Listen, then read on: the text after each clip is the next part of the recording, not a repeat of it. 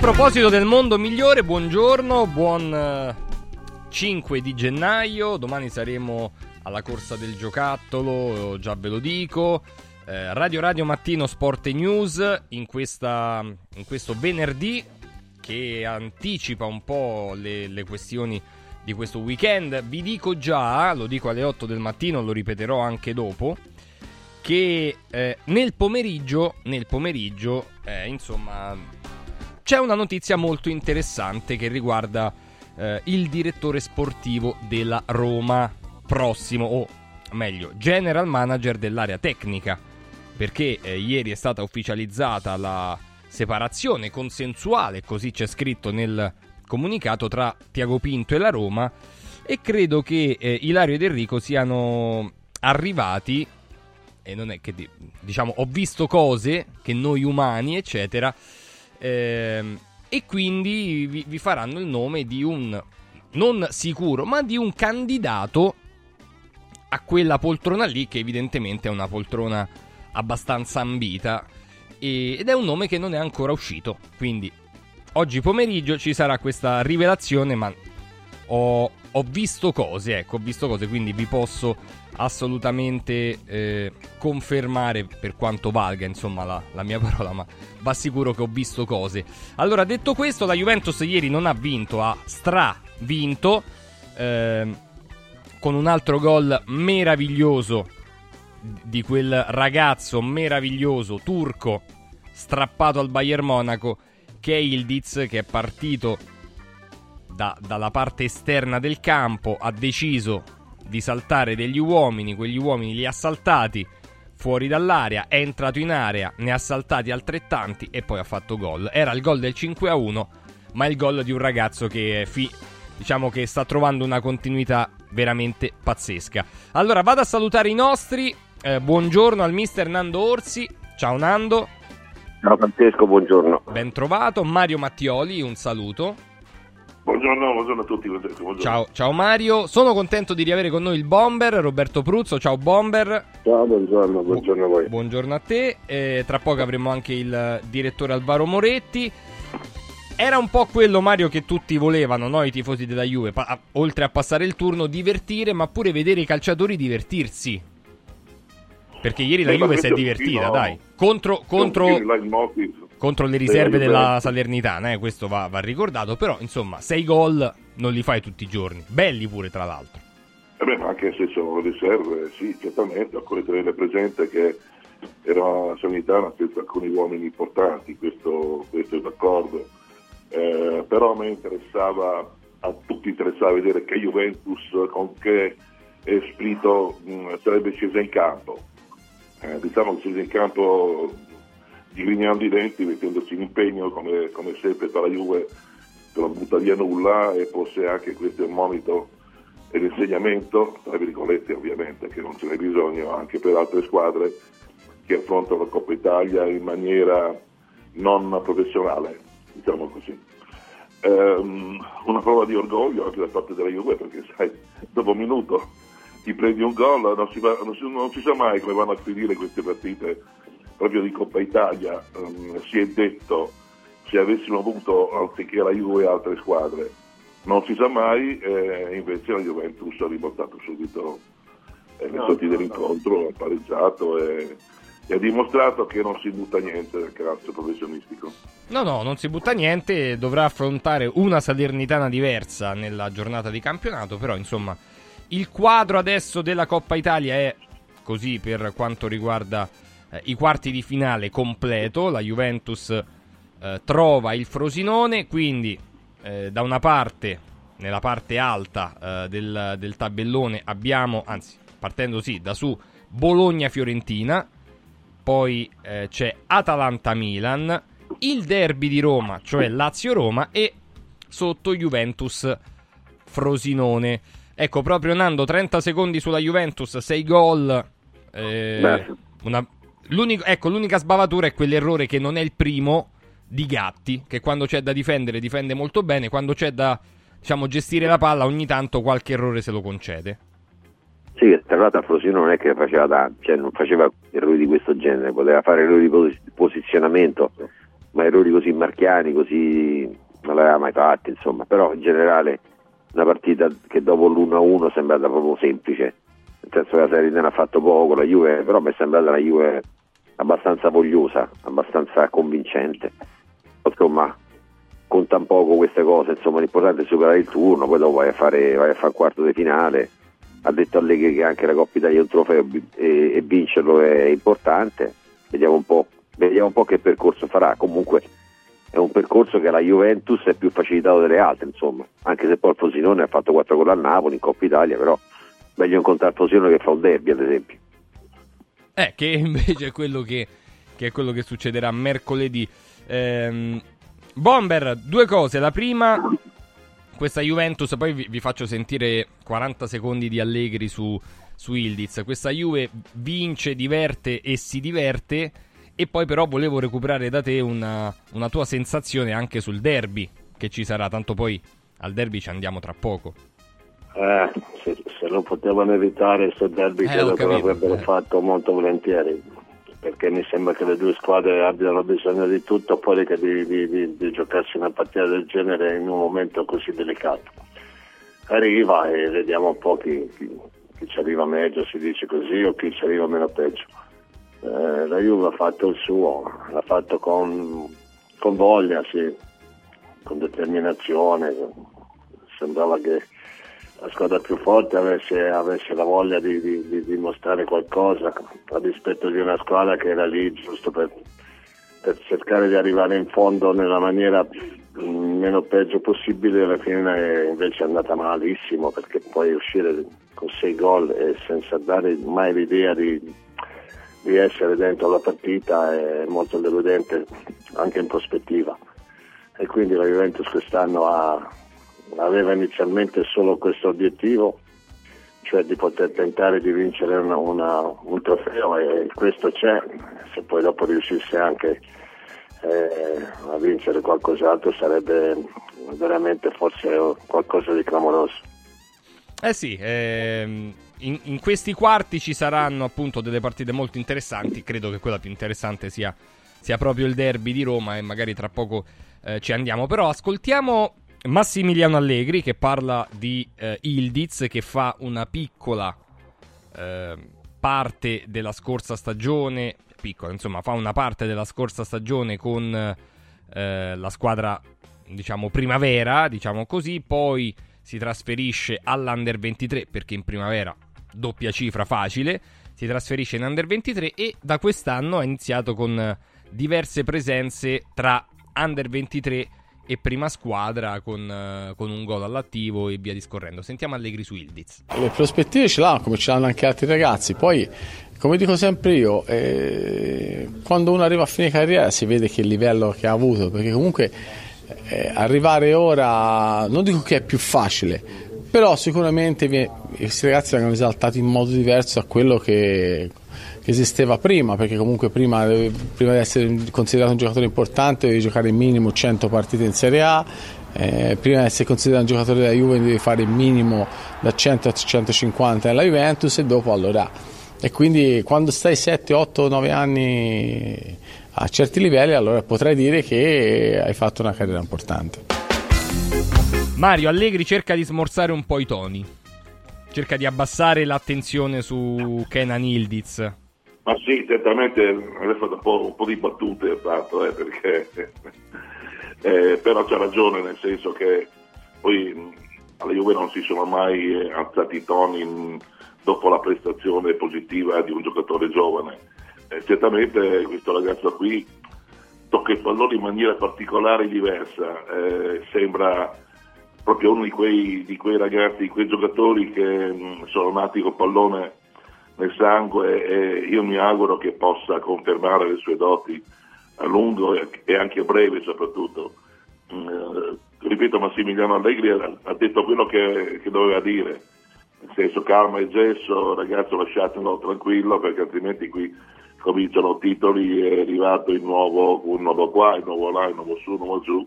E sai si va presto a quell'età a dire beh sono arrivato, non ho bisogno di fare sacrifici, no no, eh, deve ancora lavorare, deve ancora fare, però ci sono delle banci straordinarie che ovviamente io non avevo visto un giocatore così giovane. Caro direttore Alvaro Moretti, Ildiz, senza paragoni, che giocatore è? Tanto buongiorno. Buongiorno. Buongiorno. Eh, intanto è una bella... Perché Allegri smorza. Dice calma, devi fare 100 partite qua, 150 di là, prima di dire che sei un giocatore. È vero. Però qualche sensazione vero. la lascia questo ragazzo. Cioè non, No, non no, possiamo no, no, ma rimanere... certa- certamente le sensazioni sono positive e poi diciamo pure che eh, non è che intorno a- ai, ai bravi giocatori giovani si creano entusiasmi soltanto qui, no? Eh, infatti. Cioè, succede dappertutto, insomma, cioè, i titoli inglesi quando trovano un nuovo, un nuovo tema di interesse non sono da meno, anzi, probabilmente sono anche un pochino più forti e marcati. Eh, per cui no, vabbè, sarà quel che sarà, nel senso che il giocatore ha, ha tantissime potenzialità, ha certamente ancora tanto da, da imparare, già, già abbiamo visto insomma, contro la Roma, al- al- diciamo, alla, diciamo, alla riprova, no? c'è stata una prova che era una prova insomma, così così, chiaramente, no? perché magari non è che tutte le volte ti aspetti quello che invece aveva fatto nella partita precedente in cui sostanzialmente l'aveva risolta però certamente sono diciamo che la cosa, la cosa importante della- il segnale importante della Juventus è, questa, questo fatto che anche per motivi di mercato perché magari la Juventus è costretta a fare questo o anche perché invece c'è una strategia precedente anche a questa gestione quella di avere comunque un- una squadra B no? insomma eh, tutto quel lavoro lì è un lavoro che poi torna è tornato è tornato clamorosamente a- ad essere di primo piano e nuovamente in qualche maniera un esempio. Questo mi sembra la cosa, la, la cosa più importante. Per cui per quanto riguarda Ildiz, io direi che loro devono continuare così e vedere di che passo è fatto il giocatore, perché poi non è che tenendolo dentro la, alla bambaggia il giocatore abbiamo la certezza che viene definito in un modo o nell'altro. Questo tutto questo dipenderà moltissimo da una parte essenziale del talento di un campione, cioè la sua tenuta morale e la sua tenuta mentale. Eh, perché poi e su quella mi spiace, ma prima o dopo l'esame deve arrivare e non è detto che il fatto che arrivi dopo sia per forza la cosa migliore.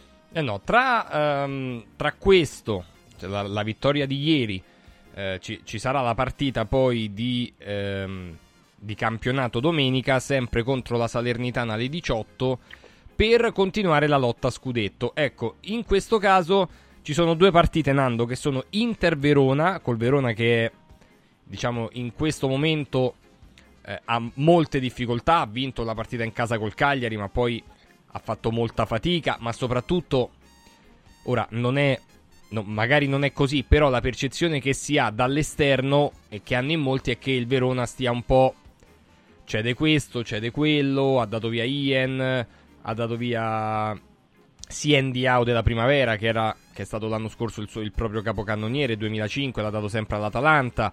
Eh, si parla di Ngonge, si parla di Ongla, si parla di una sorta di non smobilitazione, però di vendere diversi calciatori. Inter Verona e Salernitana Juventus. La domanda che ti faccio, Nando, è se secondo te rimarrà questa distanza alla fine di questa giornata, cioè i Ah, penso famosi due sì. punti. Penso proprio di sì, penso proprio di sì, perché è veramente una tappa di trasferimento secondo me. Poi dopo a Salerno è un po' più difficile, perché, perché a Salerno c'è una situazione strana, Sabatini non ha portato Inzaghi e quindi secondo me l'ha detto anche lui, non è il mio allenatore, però io non gli vado contro, anzi al contrario, Ferco- però in generale quando c'è Sabatini lui vuole apparecchiare tutta roba sua tutto il suo arredo, no? 12 di tutto, ma tutto, tutto con roba che ha comprato lui. Quindi eh, da Salerno bisogna sempre sperare che, che Inzaghi possa andare sempre bene, perché sennò io lo vedo rischiare, anzi dopo questo 6 a 1 qua, se non vince con la Juve, secondo me può anche, può anche succedere qualcosa, succedere qualcosa di clamoroso. E Inter Verona io penso che sia veramente una partita tranquilla. E quindi, quindi io dico che rimarrà tutto così ancora. Oh, che poi Bomber effettivamente eh, l'anno scorso era più o meno questo periodo perché sono andato a rivedere, era il 15 di gennaio, eh, un 8 a 2 costò la panchina a Davide Nicola. Eh, e questa, questo 6 a 1, sempre della Salernitana, quella volta era con l'Atalanta, eh, può costare la panchina a, a Pippo Inzaghi. Eh, non c'è dubbio che proveranno a, a, trovare delle soluzioni ancora se ce ne sono su questo mercato. Eh, perché la situazione di classifica ti concede ancora la possibilità di ribaltare una situazione. Ci sono squadre in crisi, eh, da, io direi da 19 in giù, arriviamo fino a 19 perché pure Frosinone che, che pure è stata la rivelazione del, del, campionato fino a un certo punto si trova a dover fare dei risultati altrimenti rischia, rischia di trovarsi risucchiato quindi eh, quindi la Salernitana deve provare a vincere ancora un paio di partite e rimettersi in corsa per la salvezza. Oh, invece eh, volevo chiederti Alvaro, dato che si incastra ehm, il derby di Roma tra, eh, diciamo, tra le partite di campionato e sono delle partite di campionato sia per la Roma che per la Lazio delicate, la Roma ha eh, in questo momento prima l'Atalanta, poi il derby eh, e poi il Milan, eh, mentre la Lazio va a Udine, poi fa il derby e poi c'ha Lazio-Lecce prima della, della famosa Supercoppa. Mm. Ah, a livello di calendario probabilmente si incastra peggio per la Roma, però è un momento delicato per entrambe. Ti chiedo quanto dovrebbero pensare al derby tutte e due e chi dovrebbe pensarci di più a, ad affrontare bene il derby e ad andare avanti in Coppa Italia? Ma guarda, uh, mi sembra chiaro che ci debbano pensare tutte e due alla stessa maniera, eh, in maniera quasi centrale, perché eh, questa è una coppa che eh, probabilmente può diventare un obiettivo di stagione per due squadre che stanno molto, molto deludendo le, le attese in campionato, che certamente fanno parte della corsa lunga che ci sarà per i posti in Champions, perché comunque è una corsa molto democratica, l'abbiamo detto più di una volta, insomma, no? sta concedendo, concedendo chance a tutti, non ci sono dittatori, eh, però eh, insomma, io credo che sia da una parte quello che non volevano e forse da un'altra parte quello di cui chi vincerà questo derby aveva bisogno cioè di una chance seria anche per poter traguardare la Coppa Italia come un obiettivo di stagione in maniera, in maniera credibile. Quindi insomma mi sembra che da questo punto di vista sia una situazione duplice. Certo le partite di campionato che aspettano le due squadre sono di spessore molto diverso. Il passaggio per la Roma è molto molto delicato, molto molto delicato perché rispetto ad alcune acquisizioni che mi sembra in questo periodo, soprattutto nel big match la Roma abbia, abbia fatto, la, la, riprova è una riprova davvero, insomma, cioè, veramente la prova del 9 questa qui, eh, anche perché ci stanno 9 punti in ballo. Mentre per quanto riguarda la Lazio bisogna ricordare, cominciare a ricordare che per esempio con Lecce sono quei punti, alcuni di quei punti che mancano alla classifica della Lazio perché la Lazio oggi abbia un giudizio di se stessa più consono a quello che poteva essere. La Lazio per il momento è, vive una stagione di grandissimi rimpianti e li vive soprattutto paradossalmente ancora per quelle due giornate di campionato buttate in quel modo lì. Soprattutto la partita di Lecce, diciamoci eh, la verità, sì. la partita dove tu sei andato in vantaggio, quella partita obiettivamente sembrava una delle tante partite dell'anno scorso che la Lazio si è portata a casa perché poi sembrava che l'anno scorso la Lazio facesse delle gran partite in trasferta, invece faceva più o meno così, solo che era più solida in quel momento e se le portava a casa, magari segnando il secondo gol. Oh, sul derby poi ci ritorniamo su, sulla Lazio e sulla Roma eh, tra poco, però ehm, Bomber, volevo chiederti questo, ieri eh, ci sono state, ora non ricordo dove ma le leggevo prima sul, sul Corriere dello Sport, le parole del, dell'agente Mario Giuffredi, che è agente di Mario Rui, ma è agente anche di Di Lorenzo, che è il capitano del Napoli. Eh, e ha detto delle cose abbastanza interessanti, cioè mh, a giugno dice eh, Giuffredi faremo delle valutazioni eh, parleremo con la società, dobbiamo capire, eccetera, eccetera, eccetera. Cioè, non dà per scontato o non dà per scontata la permanenza di Di Lorenzo a Napoli. Eh, in quattro anni non ha sbagliato una partita, bisogna avere un po' più di rispetto, tireremo le somme e faremo le nostre valutazioni. Io sono un po'... vabbè, ha detto una parolaccia di se stesso e quindi potremmo anche fare le nostre scelte. Prima, un mese fa, due mesi fa, sposano il Napoli a vita, poi le cose cominciano ad andare un po', un po', meno bene e si comincia a, fare, a, preparare il piano B e poi il piano C. Ma la vita cambia, trovare... caro Bomber. Eh, ho capito, eh, la vita cambia, ma eh, quando ti dico facciamo i contratti anno per anno, vedrai che poi dopo la fine dell'anno eh, ci pensi uno o due volte o anche di più a pensare di cambiare o di rimanere.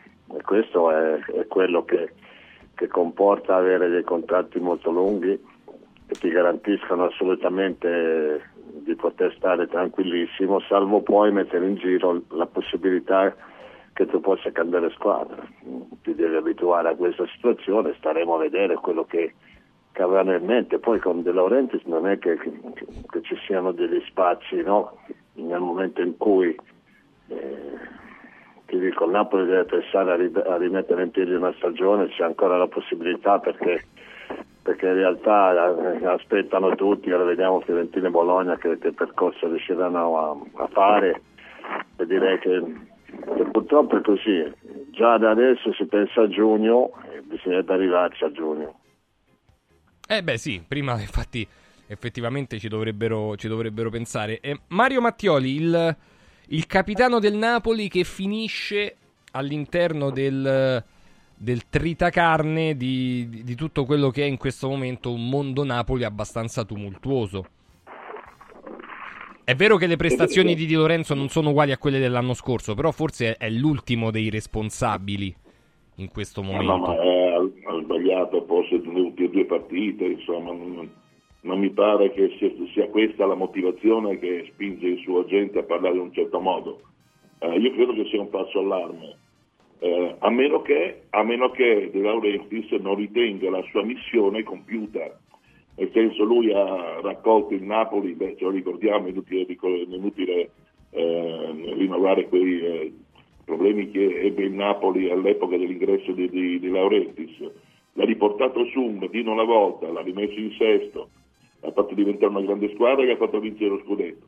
Vincere lo scudetto. Eh, certo, eh, sì, vabbè, c'era Spalletti, i giocatori e quant'altro, ma il Presidente ha fatto in modo che arrivasse quei giocatori, ha fatto in modo che arrivasse Spalletti. Se lui eh, dovesse ritenere eh, compiuta la sua, la sua, missione, è un conto, allora eh, avrebbe un senso questo allarme, allarme queste dichiarazioni del, del procuratore altrimenti sarebbe qualche falso allarme eh, che mira per, forse per, soprattutto per Mario Rui, eh, non so, eh, occorre vedere però, ehm, io riflettevo, occorre vedere però il Napoli effettivamente che, eh, che intenzioni abbia, eh, perché mh, di solito gli agenti i procuratori non parlano mai ad Ambera, nel senso che anche se le cose che dicono non sembrano al momento realizzabili, però poi eh, viene fuori che avevano comunque un senso in proiezione eh, futura o immediata. Per cui aspettiamo un momentino, mi sembra esagerato il tutto alla luce di quello che è, è stata la storia di ambedue poi i calciatori del Napoli. Però occorre, ripeto ancora, eh, controllare, monitorare attentamente eh, le idee e i movimenti di Ria Laurentiis. Eh, che intanto piazza, piazza la soluzione Samarzic. Eh, dovrebbe essersi, eh, diciamo, assottigliata quella distanza che c'era. Mm, che acquisto è Alvaro, mm, Nando, Bomber, Samarzic per, per il Napoli, aspettando anche un difensore? Alvaro? Ah, intanto mi sembra che sia la, diciamo, la soluzione o comunque eh, diciamo quello, quello che, che, andrebbe a tamponare la perdita di un titolare, perché comunque insomma, mi pare che la vicenda di Zelischi con Napoli si sia ormai esaurita, no? E quindi hai, biso- hai bisogno di quel giocatore lì, eh, più o meno, sperando che questo giocatore, che è un po' anche un'eterna promessa, riesca a trovare una, dimensione definitiva, cosa che al momento ancora non ho trovato. Voglio ricordare, ma un giocatore che, che, ha più, che, ha avuto più delusioni che, che imprese. Ecco, questo è un aspetto. Mm, mi riferisco prima quello, alla vicenda di, di, un giocatore ben più importante come Di Lorenzo, no? A me certe volte quando sento parlare la mattina da voi, insomma in generale del calciomercato, perché ormai ci sono anche i giochi da tavolo, no? veniamo dal periodo, si sta concludendo il periodo delle feste in cui si fanno anche i giochi da tavolo, ci sono i giochi di ruolo, no? Ecco, se, se, sembra proprio un gioco di calciomercato, no? a un certo punto spunta fuori, com'è che si chiama il suo procuratore del Napoli? Giuffredi. Ecco, esce fuori c'è la carta Giuffredi, no? Cioè, c'è la carta Giuffredi che, che gli girano le palle su tutto e attacca da 360 gradi che insinua più o meno ci stanno questi qua, no? Cioè è come se in questi giochi di ruolo tu invece di prendere la carta imprevisti o probabilità, eh, la carta imprevisti a Napoli è l'intervista di Giuffredi. Sì, che non è la prima no. infatti. Eh, eh no, te sto a dire, quella a un certo punto tu capiti nella casella, eh, nella casella con coso, con eh, Di Lorenzo e esce fuori la carta Giuffredi. Per cui è uno che, a cui piace... Che l'anno scorso, tu pensa Alvaro che l'anno scorso facevano tutti eh, giuravano tutti amore eterno a Napoli, ma tutti, eh, dal primo giocatore all'ultimo sì. magazziniere. Adesso invece, adesso invece noi porto via, no, fanno cose. Cioè, questa è proprio la testimonianza di perché il Napoli sta andando male, perché ognuno gioca per conto suo, ognuno pensa ai propri interessi. Eh, non c'è collettivo, non c'è, non c'è, più quella cosa, quindi è ovvio che vadano male. Da Io lo trovo tutto, trovo tutto molto normale questo, il calcio è una cosa che noi non ce lo diciamo mai, ma è un, è, una, è un teorema inverificabile perché eh, ognuno dei calciatori allora, è uno sport di squadra certamente. Ma è individuale. Ma è ognuno, gestito, ma ognuno ma pensa è, per sé. Ma da, esattamente. È come, se, è come la confindustria del calcio. Cioè ci sono tutte, ognuna è, una, è un'azienda a parte molte sono concorrenti l'una tra l'altra sono costretti a dover fare i contratti insieme quando vanno dal governo perché sennò ci perdono tutti. Quando trovi uno, un bravo presidente della Confindustria, che può essere il presidente della squadra o l'allenatore, tutte le aziende vanno nella stessa direzione e tutte insieme hanno, fanno fatturato. L'anno dopo ognuno pensa a cercare di avere qualcosa in più, per cui ah, certo. eh, si spacca la Confindustria. Eh, ma imposs- il calcio è proprio impossibile per come è strutturato, perché veramente i, i calciatori sono aziende in competizione. Se ci pensate eh, una squadra importante anche italiana, un giocatore fattura quanto fattura una media industria, una media impresa. Sì, sì, assolutamente. No, sarebbero tutte quante, eh, si potrebbero tutte iscrivere a, alle varie, ai vari settori di confindustria regionali, tanto per cominciare. Sì, Cragnotti, Cragnotti ci aveva visto bene nel 92, eh, cioè, no. imprendi, imprenditori di voi stessi. è così, ed è vero. Ed è vero. Cragnotti e... sta... certo e, e, e, devo dire, non a caso secondo me poi alla fine si trovò così bene per un periodo abbastanza lungo con, con, con Ericsson che era uno e questo Orsi lo sa che quando si vinceva dice vince e cambia.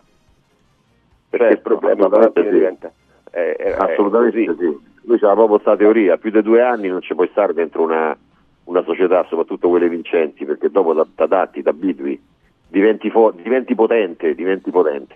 E allora via, e cambio e prendo giocatori sempre forti, eh, non è che prendeva robetta così.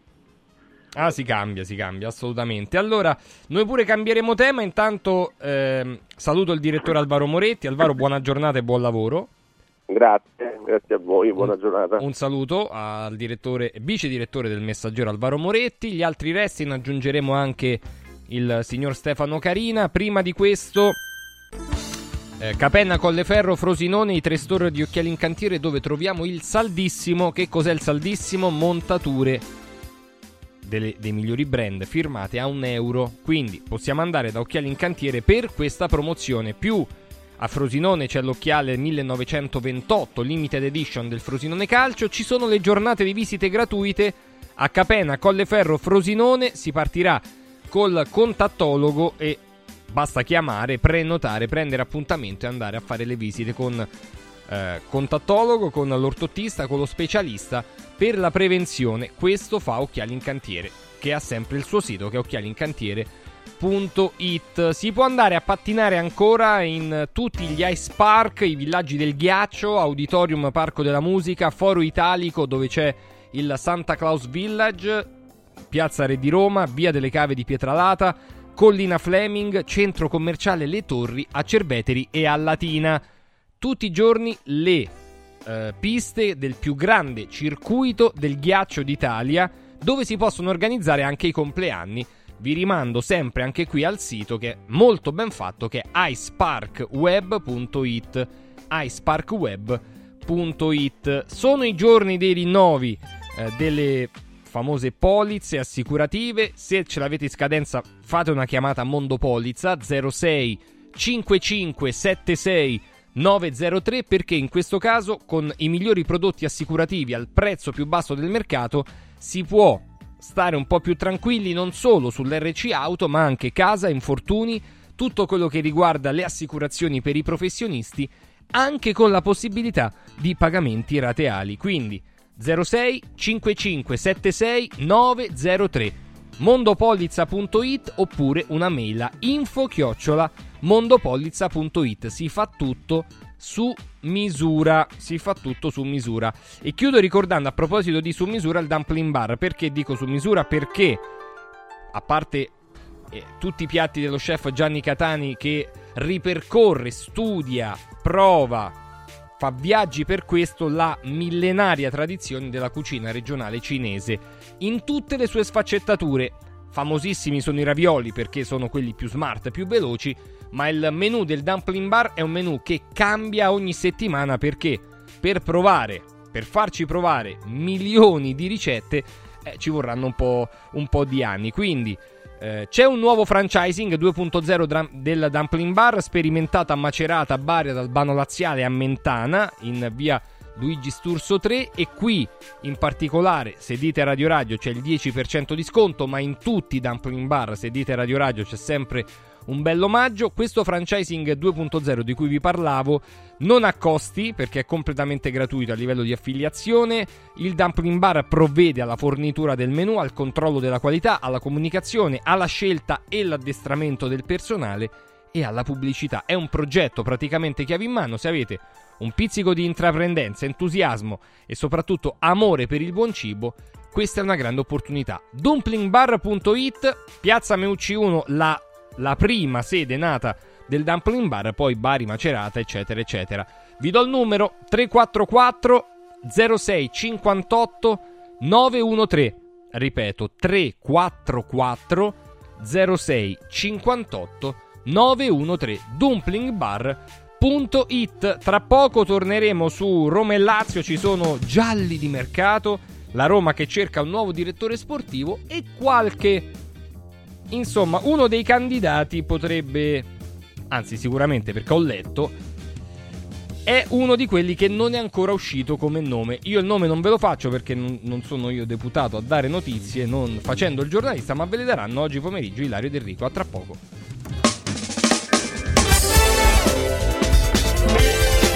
Radio Radio Bello? No, bellissimo! Buono? No, buonissimo! Saldi? No, saldissimo! Da Occhiali in Cantiere non ci accontentiamo dei semplici saldi, ma abbiamo il saldissimo! Montature da vista firmate a solo un euro. Cosa aspetti? Vediamoci da Occhiali in Cantiere, Capena, Colleferro, Frosinone, occhialincantiere.it al centro di Roma, a pochi passi da Fontana di Trevi, c'è un posto veramente speciale dove una cena tra amici, un incontro di lavoro o un pranzo in famiglia diventano indimenticabili. È Comodo Mercato Trevi, il locale dove trovi tutto ciò che desideri, con 5 cucine a vista per soddisfare ogni palato. Dalla cucina romana al sushi, dalla pizza alla pasta fatta in casa, ai cocktail spettacolari. Comodomercatotrevi.it, aperto tutti i giorni in via del Lavatore 88. Riempi le tue feste di emozioni. Con Eurobet.live scoprite i risultati in tempo reale, le statistiche sulle partite e sui marcatori. Restate sempre aggiornati per non perdervi nulla. Con Eurobet.live accendete la passione per il calcio. Radio Radio Lo Sport vi aspetta il martedì e il venerdì pomeriggio e il mercoledì mattina con tutti i numeri del calcio con Eurobet.live. Devo stampare i miei nuovi bigliettini da visita. Pressup.it Devo stampare il catalogo per la mia azienda. Pressup.it Cerco uno stampatore di qualità che consegni in 24 ore. Pressup.it Se hai la partita IVA, vai su Pressup.it, fai il preventivo in tempo reale, carica il tuo file di stampa e ordina con un clic. Cosa aspetti? Prova la qualità di Pressup, il tuo stampatore online. Benvenuto Lipo, il nuovo straordinario integratore naturale della Sirt Life per combattere stanchezza, affaticamento, fame nervosa, sbalzi glicemici, grasso nel sangue e nervosismo. Lipo, testato scientificamente, interviene stimolando il metabolismo. Lipo è innovativo ed efficace. Scopri Lipo su radioradioshop.it e approfitta delle combinazioni Lipo più Sirt 500 Plus al prezzo speciale solo per gli ascoltatori di Radio Radio. Lipo più Sirt 500 Plus per elevare naturalmente il tuo livello di benessere. Hai l'assicurazione in scadenza? Chiama Mondopolizza. I migliori prodotti assicurativi al prezzo più basso del mercato grazie agli accordi con le primarie compagnie assicurative. Assicurazioni RCA, casa, infortuni. Per professionisti, soluzioni eccezionali su misura per te. Per ricevere un preventivo chiamalo 06 55 76 903 o direttamente sul sito mondopolizza.it. Mondopolizza, la migliore consulenza assicurativa. Natale in mostra! Immergetevi nella storia con Da Tutankhamon a Cleopatra, presso il Wow Set Shopping Center di Fiumicino, Roma. Mummie, i gioielli di Tutankhamon e la grande regina Cleopatra. Info su italmostre.com. Radio Radio Mattino Sport e News è immediatamente disponibile on demand. Puoi riascoltarlo tutti i giorni a tutte le ore dalla fine della trasmissione. Cerca Radio Radio Mattino Sport e News sul podcast di Radio Radio. radioradio.it slash podcast.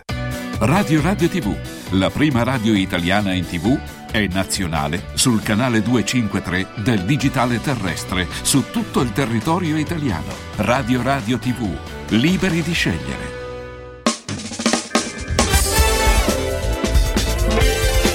Radio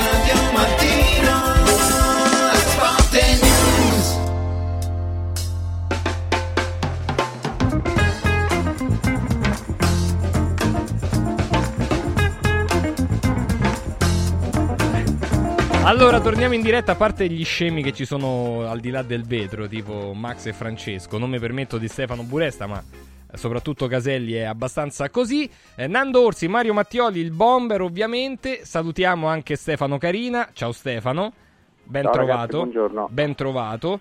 Ehm, voglio ripartire un attimo dal bomber. Bomber, ti ha sorpreso questa, decisi- questa ufficialità? Perché poi insomma, era nell'aria l'addio di Tiago Pinto, però il divorzio annunciato all'interno, anzi all'inizio proprio della, della finestra di mercato di gennaio? T'ha sorpreso l'addio di Tiago Pinto detto proprio adesso, anziché aspettare il 3 febbraio? Eh, hanno anticipato un po' le- le- le- la situazione che era abbastanza, abbastanza Nota, nota, dai, nota. nota, diciamo così. Questo non so se, se è un bene o un male, nel senso che chi, chi è che si occuperà di, questi, di, di questo mercato eh, che non lo so da dove ci porterà. Non, non, non è sarà, non è che sarà così un mercato pieno di roba, eh, Bomber. Apposta, apposta per quello, dico, eh, ci vorrebbe un paio di difensori alla Roma, credo che, che li stiano pure cercando, credo che lui lo farà giustamente e poi, e poi ci sarà un altro da qui a breve. non- I tempi sono molto stretti per, per trovare delle soluzioni in questo, in questo momento e la Roma ne ha assolutamente bisogno. Io non so se Stefano ha notizie, ha una notizia in proposito, però credo che la, la- la situazione sia molto delicata perché hai tre partite adesso che ti possono rilanciare in maniera clamorosa o se no affondare definitivamente. A quel punto lì ci sarebbe un fuggi-fuggi prevedibile dove ognuno penserà a se stesso da qui a giugno e quindi diventerebbe veramente molto ma molto complicato arrivare in fondo a- alla stagione. Ah, qualcuno fa una battuta, Stefano Carina dice in fondo c'è Murigno che chiamava i giocatori a che serve il direttore sportivo. È una battuta, però eh, mi fa tornare in mente il fatto che all'inizio del mercato di gennaio viene data questa ufficialità, no? come nell'anno in cui viene annunciato Murigno, l'addio di, eh, di Fonseca viene praticamente detto prima di una partita importante. Sì, ma c'è una differenza fondamentale eh, che quando venne annunciato l'addio di Fonseca, dopo quattro ore, sì, esatto. fu annunciato L'addio- eh, l'arrivo di Mourinho. Sì, sì, l'ingaggio di Mourinho. Stavolta non è così. Stavolta, se ti ricordi ieri, abbiamo fatto nella seconda ora di trasmissione, ti avevo detto occhio perché il pericolo della Roma è che in questo momento di separati in casa ognuno pensi ai propri interessi. L'allenatore ha iniziato già da un paio di settimane e il direttore sportivo lo sta facendo. Ecco, nemmeno dopo quattro ore ha dato le dimissioni. Perché? Perché è, è l'aria che si annusa, è l'aria che si stava annusando. Ieri ti, ti raccontavo che... La famosa aria che tira. No, ma il fatto che Pinto vada a dire a dei procuratori questo sarà il mio ultimo mercato, eh, non è che poi dopo non arriva Eh no, ai ragione. giornalisti. Certo. Cioè, se tu lo dici al procuratore, il procuratore poi... Se ha qualche rapporto, insomma. se ha qualche rapporto o qualche cosa racconta. E allora, siccome questa è l'aria che, che sta tirando nella Roma, io continuo a dire questa è una settimana delicatissima per la Roma, perché la Roma si gioca tanto e o si rilancia pienamente, oppure se entri nelle- in queste sabbie mobili poi difficilmente ti muovi. A me non ha sorpreso per, per nulla, per rispondere alla domanda che mi hai fatto. Eh, adesso vediamo quale sarà. Io sono terrorizzato dai nomi che stanno uscendo, ma non per la, per la validità, eh, perché comunque noi abbiamo fatto ad esempio il nome di Ribalta, che era già un profilo tre anni fa cercato da- dai Fritkin e poi virarono su Pinto. Eh, c'è anche il nome di Vivel che è ex Lipsia e, e Chelsea, sono, sono tutti bravi, sono tutti bravi, però il problema è che si debbono rapportare non tanto con questa città, Ma que- ma con questa proprietà.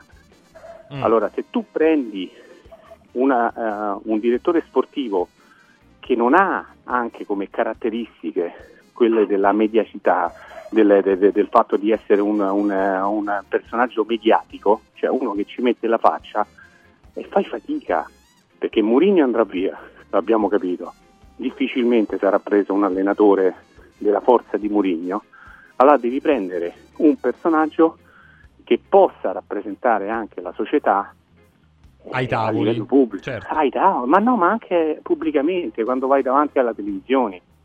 E invece le scelte che si stanno facendo, e vedrai che probabilmente uscirà magari anche un nome sconosciuto. Mm-mm. Io ho letto, eh, guarda, io ho letto delle conversazioni ieri e, Ah. e oggi pomeriggio faranno, faranno il nome di, di un- di uno che ha un ottimo rapporto con la proprietà e che ancora non è uscito come nome. Ah, quindi... appunto, noi ti ho detto adesso sono usciti Ribalta e Vivel. Sì, eh. Nei prossimi giorni, adesso probabilmente nel pomeriggio sentiremo appunto il nome che, che, che Ma faranno. tu lo preferiresti Ilaria. italiano oppure eh, No, che conosce il io campionato italiano? Quindi Io italiano straniero uno bravo, Vabbè, sì, uno certo. bravo, Eh. uno bravo, ma che conosca la realtà italiana. Mm.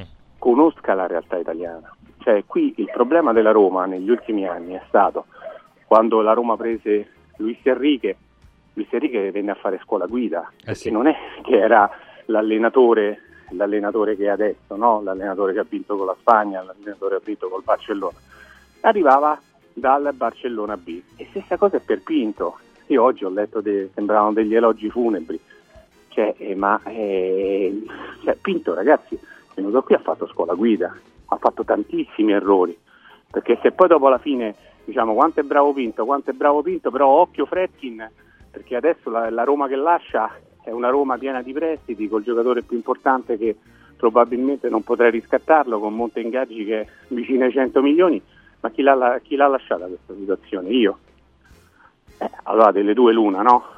Allora, ripetisco, io mi auguro che venga preso un personaggio, così per, per far capire, eh, per far capire, chiaramente non sarà lui, per far capire, personaggio alla Marotta, cioè uno che conosca il calcio italiano, Mm, uno che, mm, che abbia un una, peso ricono- anche- una riconoscibilità. una riconoscibilità e che possa rappresentare il Sì, però Stefano, posso dire una cosa soltanto? Intervengo Vai, vai, anche due, vai, vai, anche due. No, no, no, ma voglio dire soltanto una cosa.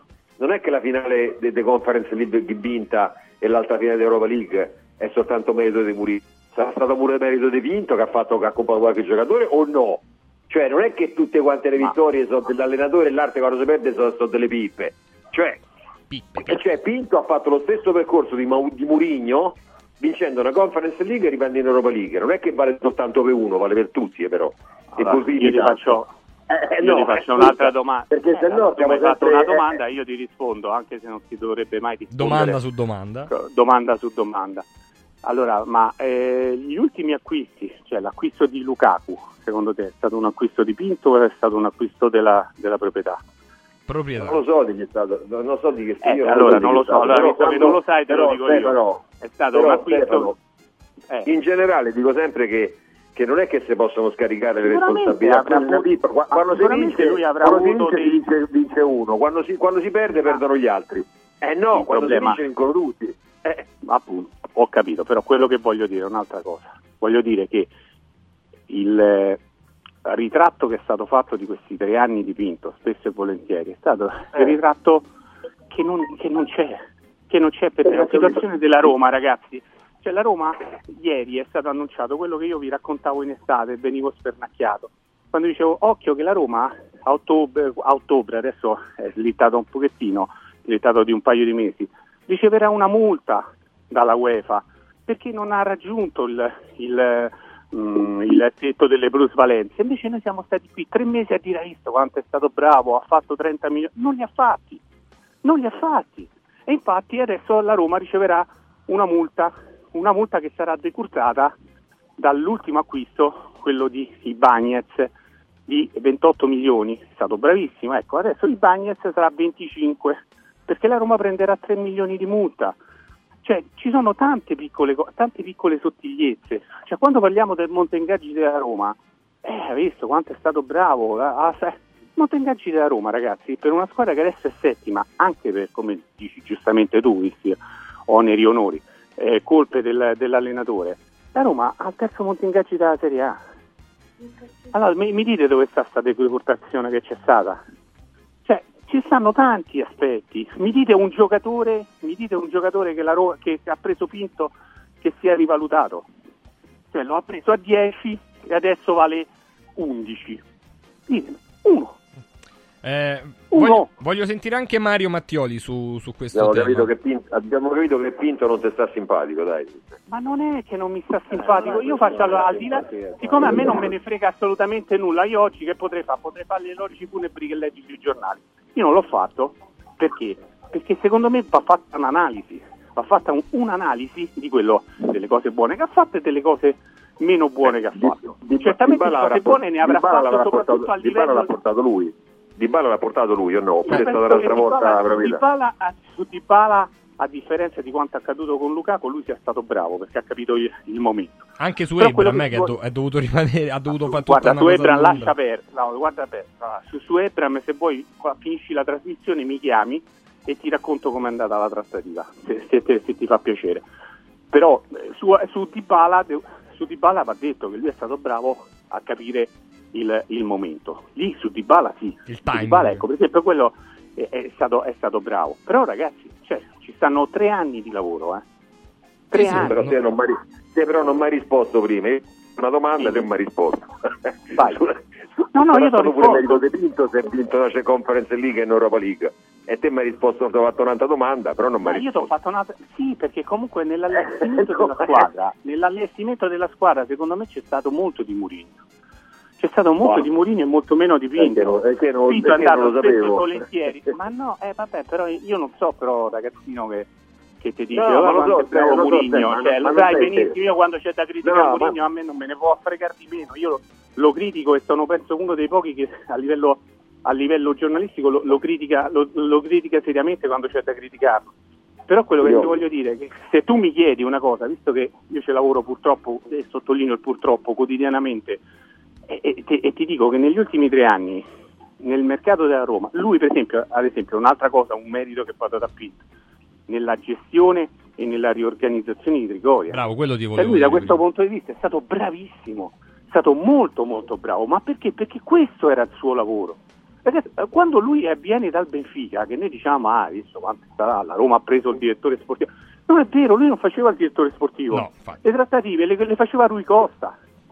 E allora che cosa è successo? È successo la stessa identica cosa che è accaduta con Luis Enrique. Cioè, Pinto, ma non è che si è auto, eh, autopromosso, è stato scelto, ma in questi tre anni ha fatto scuola guida a Roma. Oh, fa- fatemi sentire Mario Mattioli su, su questa tematica. Mario, che ne pensi tu di questo addio di Tiago Pinto all'interno della finestra di mercato che poi dovrà necessariamente curare lui? Mm, Ma, beh, oddio, è stato un anticipo, a mio avviso, quasi dovuto eh, per chiarire bene il- gli equilibri all'interno della società che secondo me non sta vivendo un momento brillante, è eufemistico dirlo, un momento non brillante. Ehm, ha già accennato Stefano Carina, ehm, ha ribadito quello che io stesso vado dicendo dallo scorso anno, da giugno, in particolare che Mourinho, per Mourinho questa era l'ultima stagione alla Roma, eh, il che poi lui abbia rimandato la palla nella metacampo dei Fredkin eh, dicendosi disposto anche ad allenare una squadra eh, più giovane, una squadra senza eh, obiettivi immediati, insomma, è una, è una riprova eh, tangibile. No, se il, il fatto che, sia, che abbia deciso la società di troncare i rapporti di lavoro prima non, non mi stupisce per nulla considerando la gestione dei Franklin che è un po' diversa dalla nostra. Ehm, ha detto eh, Francesco che oggi pomeriggio faranno un nome, Sì. eh, probabilmente ribadiranno una possibilità che c'è, che gira un pochino, ma mh, al di là di questo occorre vedere, eh, è un po' il discorso che ho fatto prima su De Laurentiis, occorre vedere che intenzioni hanno i signori Fredkin, o il signor Fredkin è meglio dire, perché è tutto lì il discorso. Fino adesso è stata la partecipazione alla Roma a singhiozzo, fatta di picchi altissimi e fatta invece di una, di una base molto bassa, con questi picchi, come ho detto, molto alti. Eh, occorre vedere cosa vogliono fare di questa squadra, di questa società, perché mh, è tutto il discorso, io non mi addentro nel- nelle nelle valutazioni delle loro decisioni, perché è tutto, tutto secondo me è eh, assoggettato alla loro volontà di proseguire, non proseguire, se si, se si prosegue, come si prosegue, eccetera, perché è una... Io ho l'esempio, ho l'esempio di, della, di, di ieri- dell'altro ieri di Roma Cremonese. Se una Roma, che si chiama Roma, mancando due giocatori che sono due fuori classe, indubbiamente, perché Dybala e Lukaku sono, Dybala soprattutto, Beh, Lukaku è c'era. fuori classe e Lukaku il giocatore che incide maggiormente nel nostro campionato sono assenti, la Roma va in difficoltà contro una squadra che è sesta o quinta in Serie B. Allora se è tutto questo il parco giocatori, il gruppo squadra della Roma, che ove mancano, ove dovessero mancare, ove manchino eh, due giocatori di maggior spicco, va in difficoltà con una squadra di Serie B che è quinto o sesto in classifica, e allora vuol dire che non ci siamo. Dov'è il gruppo squadra? Non c'è una squadra nella Roma perché se mancano due perdi con chi che sia. Se questo è il risultato, e allora tanto vale che i signori Freckin lasciano la, la biglia a qualcun altro o decidano di fare le cose come devono essere fatte. Tutto qua. Bomber? Che momento Eh, è questo anche a cavallo tra Atalanta, Derby e Milan? È molto delicato, veramente. Io l'ho detto prima e lo ribadisco adesso: sono tre partite che decidono la stagione. Perché puoi ribaltarla, nel senso che, secondo il mio punto di vista, Fiorentina e Bologna sono squadre che possono tenere, ma potrebbero anche non farlo. Il Napoli è nella situazione in cui, in cui- in cui abbiamo visto e quindi l'opportunità è grossa, no? Perché poi l'Atalanta è una squadra molto forte che fuori casa ha più o meno i problemi della Roma, quindi però è tutto l'insieme che, che- che secondo me è molto preoccupante. E questo, e questa immediatezza di partite una dietro l'altra ti, ti- ti dà proprio l'idea delle- della difficoltà che ha la squadra in questo momento. Eh sì, in Anche questo... per un'altra cosa, posso aggiungere? Vai, vai Stefano, sì sì. Eh, cioè, ormai all'interno della Roma si parlano pubblicamente. Cioè, ma eh, secondo voi quando eh, Mourinho dopo la partita dice io sono sicuro, mi fido dei Fretti. Eh sì, è chiaro. Io sono sicuro che, che loro non stanno cercando un altro allenatore, perché quando all'epoca io mi sono comportato bene nei loro confronti, ma secondo voi perché dice una cosa del genere? Perché gli è arrivato chiaramente il segnale che magari non loro in prima persona, ma persone deputate a farlo, Fanno sondaggi, certo, ma è sta- giusto. fanno sondaggi. E allora, col. Però Stefano, eh, scusa, ma non, non è- non aveva avuto Mourinho la, la richiesta del Portogallo e c'era la questione di Eh, poter allenare due... Ecco, lu- lui che cosa, che cosa ti dice però? Io quando ho ricevuto questa offerta, lui la gira un pochettino perché come al solito è molto bravo a parole, perché lui perché va a parlare con, con i Fritkin? Perché l'idea originaria di, di Mourinho era quella di Fare tutte e continuare due. a allenare Eh, la Roma certo. e poi fare anche il CP a interim. Quindi che cosa cioè, eh, eh, quando, quando veniva chiamato per, per le partite? È andato da- dai Fritti, i Fritti gli hanno detto no, decidi, o fai allenatore della Roma o continui eh, o, o cambi e fai il, il CT del Portogallo. Siccome Murigno è ancora un allenatore da campo, l'ha detto lui in un'intervista poco tempo fa, ha detto a me che, che io non alleno tutti i giorni mi sento male, perché è, è fatto così, ecco lì che lui però è andato a parlare con i Fritti, quindi lui eh, porta pro domo sua un- un'offerta che comunque Eh, sì, che era avuto. stata un'offerta particolare, particolare, però a me ha colpito moltissimo le, le parole di- del tecnico dopo la partita. Praticamente lui ti ha detto guardate che, ho guardate che è arrivato anche a me che, vi state, cerca- che state cercando un allenatore. Cioè, quindi i panni sporchi non si lavano più in casa, Eh, ma si lavano si lavano più in casa. Quando lui dice, quando lui dice tutti pensiamo che eh, riguardi Bonucci, quando lui dice normalmente quello che, voglie- che vuole la gente, eh, un club lo fa, per me, lui dice, per me un club deve farlo, lo sottolinea tre volte, per me un club deve farlo, ma secondo voi sta parlando di Bonucci Ma o no, ma parlando del rinnovo del contratto, rinnovo? ma è ovvio. Eh, allora, allora, siccome questa è una situazione che, che va avanti da, da qualche settimana e è molto chiara per chi la vuole leggere, è molto chiara, a me sinceramente con questa settimana davanti preoccupa, perché, ribadisco, o questa settimana ti rilanci e ecco lì che poi tu- tutti questi problemi vengono meno, oppure se stecchi eh, e poi è dura arrivare Mm. fino a, a- a- giugno, eh. è molto dura. Molto dura. Sono molto d'accordo. Allora, intanto saluto Carina Orsi e Mattioli. eh, una buona continuazione di mattinata Ciao, a tutti e tre. Ciao Ciao. Stefano, ciao Nando e, e ciao Mario Mattioli. Col Bomber ci ritroviamo tra poco con Focolari Agressi e Jacobelli. Prima, però, andiamo da Mauris. Mauris, il numero uno del risparmio per la casa e la famiglia. Allora è stato un 2023 pieno di aperture, noi ci siamo stati praticamente al, quasi al 100% con Ilario e con Maurizio Martufello. Maurizio, buongiorno. Buongiorno, buongiorno, buongiorno a tutti. Buongiorno. Eh, è stato un 2023 abbastanza impegnativo, eh, da un punto di vista. Bello però, bello. bellissimo, bellissimo per, per Mauris è stata una cosa bellissima, abbia- abbiamo, regalato tante cose, insomma, è stato mo- bello, bello, un Natale bello. E ricordiamo che anche il 2024 sarà un anno pieno di aperture, pieno di cose, continueremo a regalare carrelli, continueremo a fare Certo, certo, aperture certo. insieme, no? Il primo della serie, appena la metà di, di febbraio, andiamo nel Casertano ad aprirne un altro, capito? Ah, vedi? Adesso la data precisa non c'è, però diciamo sia intorno alla metà di febbraio, ecco.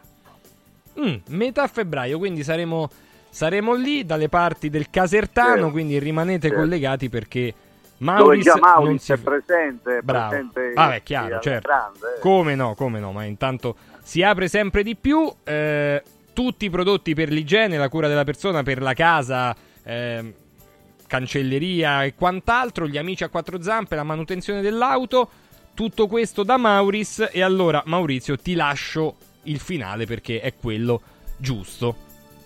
Mauris di più Ninja. Viva Mauris! Ciao Francesco! Ciao a Maurizio, ciao! Mauris. Mauris, il numero uno del risparmio per la casa e la famiglia.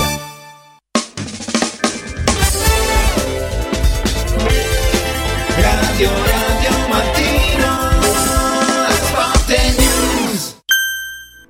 Inizia subito a perdere peso con A17, il programma di semidigiuno sostenuto che ha ricevuto il più alto indice di gradimento per la qualità del prodotto e i risultati ottenuti. In soli 28 giorni, riduzione del giro vita e del grasso localizzato, controllo dell'appetito, mantenimento del tono muscolare e fino al 31 gennaio ricevi in omaggio Lipo, il nuovo integratore che stimola il metabolismo riducendo stress, zuccheri e grassi nel sangue. A17 più Lipo, in esclusiva su radioradioshop.it a soli 144 euro. Il valido aiuto per tornare in forma.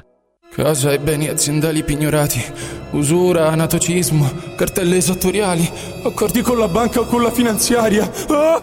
Basta incubi! Chiama Sdebitop, il top del gruppo Sdebito. Avvocati e consulenti esperti ti aiuteranno a uscire dalla crisi e a risollevare la tua attività. Sdebitop si rivolge a privati, imprenditori e aziende agricole. Sdebitop ha sedi in tutta Italia. Chiama ora 850 60 30 o vai su sdebitop.it. Sdebitop, il top del gruppo Sdebito. Sapevi che nel latte che acquisti abitualmente potrebbero esserci tracce di antibiotici assunti dall'animale? Berlo regolarmente, specialmente in età pediatrica, potrebbe portare all'antibiotico resistenza, un fenomeno aumentato notevolmente negli ultimi anni. Da oggi puoi evitare questo rischio con Latte Antibiotic Free, l'unico latte che ha ricevuto la certificazione di assenza di antibiotici per l'intera filiera di produzione, 100% made in Italy. Latte Antibiotic Free, il latte che non conosce antibiotici, lo trovi in esclusiva su radioradioshop.it. La salute, prima di tutto. Da Stosa Storca Pena è il periodo delle grandi occasioni. Con l'acquisto di una cucina Stosa completa di elettrodomestici, in omaggio un televisore maxi schermo 55 pollici. Crea la cucina su misura per te tra un vasto assortimento di stili e modelli. Da Stosa Storca Pena, progettazione e rilievo misure gratuiti. A Capena, in via Tiberina 34. E nello Stosa Point a Borgo Quinzio, presso Luzzi Home Arredamenti, puoi arredare tutta la casa. Scopri lo spazio espositivo completamente rinnovato. Arredamentiluzzi.it Non spendere il tuo oro. Adesso è il momento giusto per affidarsi a Universo Oro, il migliore da sempre. Fino a fine mese valuta il tuo oro a partire da 41 euro al grammo. 41 euro al grammo netti senza commissioni con pagamento immediato. Un'occasione d'oro. Universo Oro, il tuo banco metalli a Roma in Viale Eritrea 88. Numero verde 813 40 30. Universo-oro.it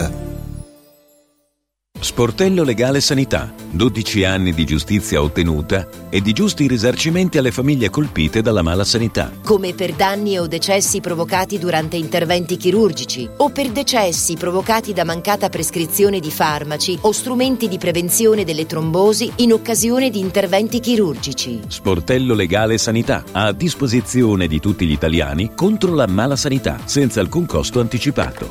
800 700 802 sportellolegalesanita.it Il 6 gennaio torna la corsa del giocattolo, 46esima edizione, nello splendido scenario della terrazza del Pincio a Villa Borghese. La manifestazione non competitiva aperta a tutti di corsa, marcia o passo libero di 5 km. Per partecipare basta portare un giocattolo anche usato in buono stato. I giocattoli raccolti saranno consegnati a cura della Croce Rossa ai bambini degli istituti per l'infanzia abbandonata e ad alcuni reparti pediatrici degli ospedali romani. 6 gennaio, la corsa del giocattolo, terrazza del Pincio. Ritrovo ore 9, partenza ore 11, in diretta su Radio Radio.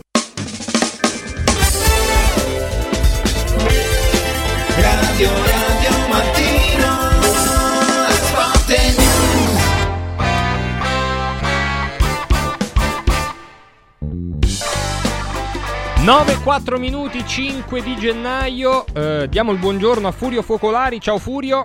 Buongiorno, buongiorno a tutti voi. Un saluto. Eh, il direttore Stefano Agresti. Ciao Stefano. Ciao, buongiorno, buongiorno a tutti. Ben trovato. Eh, al direttore Xavier Jacobelli. Ciao Xavier. Un Buongiorno a saluto, tutti, buona giornata. un saluto al bomber Roberto Pruzzo. Ciao bomber. Ciao, buongiorno. Buongiorno. Allora Furio, un po' velocemente sulla partita della Juve, non tanto per, per la partita, per- però per il risultato sì, perché eh, largo muso, non corto muso ieri sera contro eh, ovviamente una Salernitana eh, con le alternative, pure la Juve aveva le sue alternative, le sue riserve, però le riserve della Juve sono diverse dalle riserve eh, della Salernitana. E poi a un certo punto, dato che Allegri prima della partita aveva detto calmi, tolgo Ildiz perché è un ragazzo giovane, basta con le luci della ribalta, eccetera, eccetera. Poi però lo mette in campo e Ildiz fa quello che fa. Cioè fa un gol pazzesco, bellissimo e ne procura un altro praticamente. Sì, è tutto vero quello che hai detto, lo condivido al 100%, l'avrei detto anch'io, però resta il fatto che eh, la Salernitana, che già è ultima in classifica nella nostra Serie A, eh, giocava con un turnover pazzesco. Cioè, io non so, è chiaro che queste partite noi tante volte ne parliamo, no? Dice la Lazio e la Roma quanto vorrebbero non fare questo derby, eh?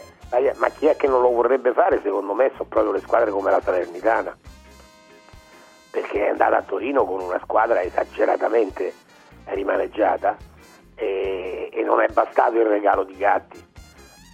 Dopodiché la Juventus eh, ha fatto quello che voleva, Chiesa ha giocato una gran partita, Ildiz ha dimostrato di essere un giocatore a, a questa età giovane già pronto, e un po' tutti insomma, però è però troppo facile, troppo facile Francesco troppo facile. Sì, sì, beh, abbastanza. Eh, ieri sera è stato abbastanza facile, sì. Però i gesti tecnici, Xavier, poi rimangono, no? È vero che la partita è stata agevole, complicata per un tratto dall'errore che non è il primo di Gatti da questo punto di vista, poi però stata tutta in discesa. Però dico, i gesti tecnici tipo quello di Ildiz rimangono. Xavier.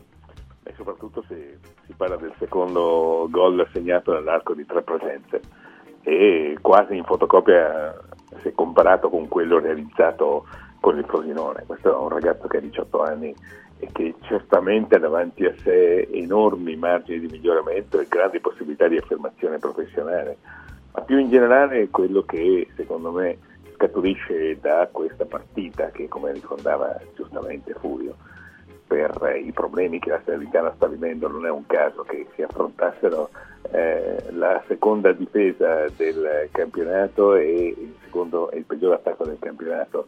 Era evidente che dopo quell'episodio scaturito dall'errore di Gatti, soltanto se la Salernitana avesse avuto la forza nell'arco degli interi 90 minuti di difendere quel risultato, forse avrebbe potuto firmare un'impresa altrimenti impossibile.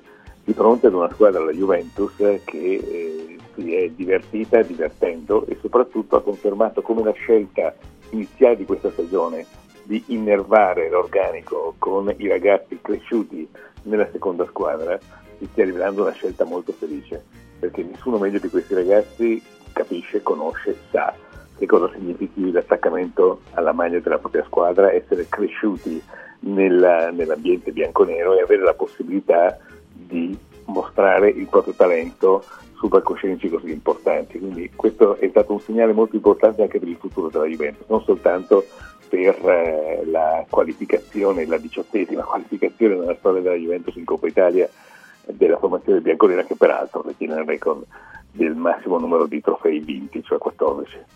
Allora, prima di andare da Stefani dal Bomber per, per, un commento, risentiamo, come abbiamo fatto nella prima ora, Allegri sul giovane Kenan Ildiz. Le prospettive ce l'hanno, come ce l'hanno anche altri ragazzi. Poi, come dico sempre io, eh, quando uno arriva a fine carriera si vede che livello che ha avuto, perché comunque eh, arrivare ora, non dico che è più facile, però sicuramente viene, questi ragazzi vengono esaltati in modo diverso da quello che che esisteva prima, perché comunque prima, prima, di essere considerato un giocatore importante devi giocare minimo 100 partite in Serie A, eh, prima di essere considerato un giocatore della Juve devi fare minimo da 100 a 150 nella Juventus e dopo allora. E quindi quando stai 7, 8, 9 anni a certi livelli allora potrei dire che hai fatto una carriera importante. Stefano Allegri smorza gli entusiasmi per Ildiz. Cerca Beh, di nasconderlo, me... maschera, lo copre, gli mette il mantello dell'invisibilità. Beh, secondo me è una frase da, da uomo di calcio intelligente, perché, perché, dice delle cose molto sensate. Quanti ragazzi noi abbiamo visto che, che erano dei fenomeni a, a quell'età e poi si sono persi e poi sono diventati dei comprimari e poi sono diventati dei giocatori da squadra di seconda fascia o non sono nemmeno diventati dei giocatori. Io credo che quello che dice Allegri abbia molto senso, eh, per dimostrare, ieri, ieri è stato fatto un paragone che nella giocata di ieri è anche un paragone che ha senso, no? perché è stata un po' una giocata rientrando da sinistra. Alla Chiesa, eh, un, no? Un po'. No, un po', ma, eh, diciamo che, eh, che può, può ricordare in qualche modo Del Piero. No? Del Piero eh, spesso partiva da sinistra, si accentava eh, in studio a media se c'era Ravanelli, gli hanno detto eh però questa è un po' la giocata la Del Piero, sì però un conto se la fai una volta contro le riserve della Salernitana, eh, per essere avvicinato a Del Piero devi farla eh, 30 volte. Ecco, io credo che questo voglia dire Allegri, che ti ripeto, è una, sono frasi secondo me di, di straordinario buonsenso di uno che fa l'interesse del club e che vuole che il ragazzo cresca senza avvertire troppo la pressione, senza sentirsi già arrivato, perché, perché se così fosse eh, la carriera di Ildiz poi non sarebbe quella che deve essere. Eh, credo che, che, che il ragazzo ha sicuramente un grande talento, eh, il talento non basta, occorre la testa, occorre la continuità, eh, occorre la voglia, occorre l'umiltà, eh, servono tante cose. Eh, poi la partita di ieri, insomma, io credo francamente che sia stata... Ieri, ieri eh, non c'erano le riserve della Juve contro le riserve della Salernitana, ieri hanno giocato i titolari della Juve contro le riserve della Salernitana, perché, perché la Juve giocavano tutti i migliori, a parte Vlaovic, ma poi giocavano e Bremer, poi giocavano tutti i migliori, Vlaovic e Bremer, ma giocavano tutti gli altri, giocavano, hanno avuto anche la sfortuna quelli della Salernitana che magari Locatelli è squalificato in campionato, quindi ha giocato ieri, ma, ma, ma giocava da Rabiot a Chiesa a, Gatti a Danilo, giocavano tutti gli altri, è, stata una partita in cui la differenza era veramente troppo ampia. E Bomber? Beh, staremo a vedere l'evoluzione, dai. Da- In altri paesi, in altri contesti a 18 anni giocano titolari, eh, giocano regolarmente perché sono bravi, perché le società hanno interesse a valorizzare assolutamente i, i ragazzi che hanno forti per poi metterli sul mercato. Qui la situazione è un po' più un po' diversa, nel senso che questo è un calciatore che, che- che la Juventus ci punta sicuramente nei, nei- nei prossimi anni a farlo, farlo crescere e diventare un protagonista. E quindi bisogna giustamente andare per gradi cercando di, di mantenere questo, entusiasmo che, che il ragazzo dimostra di avere nel momento in cui entra in campo. E sta anche ai compagni saperlo saperlo gestire non è il termine esatto, però insomma da- da- dargli i consigli giusti, tenerlo a freno quando è il momento, non fargli alzare troppo. È un bel percorso, dai, le qualità ci sono tutte. Sì, e a- questo, su questo assolutamente. eh, Però di Del Piero non ci vedo nulla, eh. Eh, sinceramente di, di- di Chiesa, semmai, se vogliamo proprio trovare un paragone forte. Ma non, non vedo, non vedo niente di Del Piero. a me Piero quando non- corre Singo Biscio un po' Chiesa lo ricorda, ha Sì, caratteristiche ecco. diverse eh, proprio Sì, ha nell'interpretazione. caratteristiche diverse sia da Chiesa che da Del Piero, però se proprio devo scegliere un paragone. Comunque il ragazzo è forte, non c'è dubbio. eh, non c'è dubbio che sia forte, anzi. È un po' il tipo Carascheia, fa Furio. eh.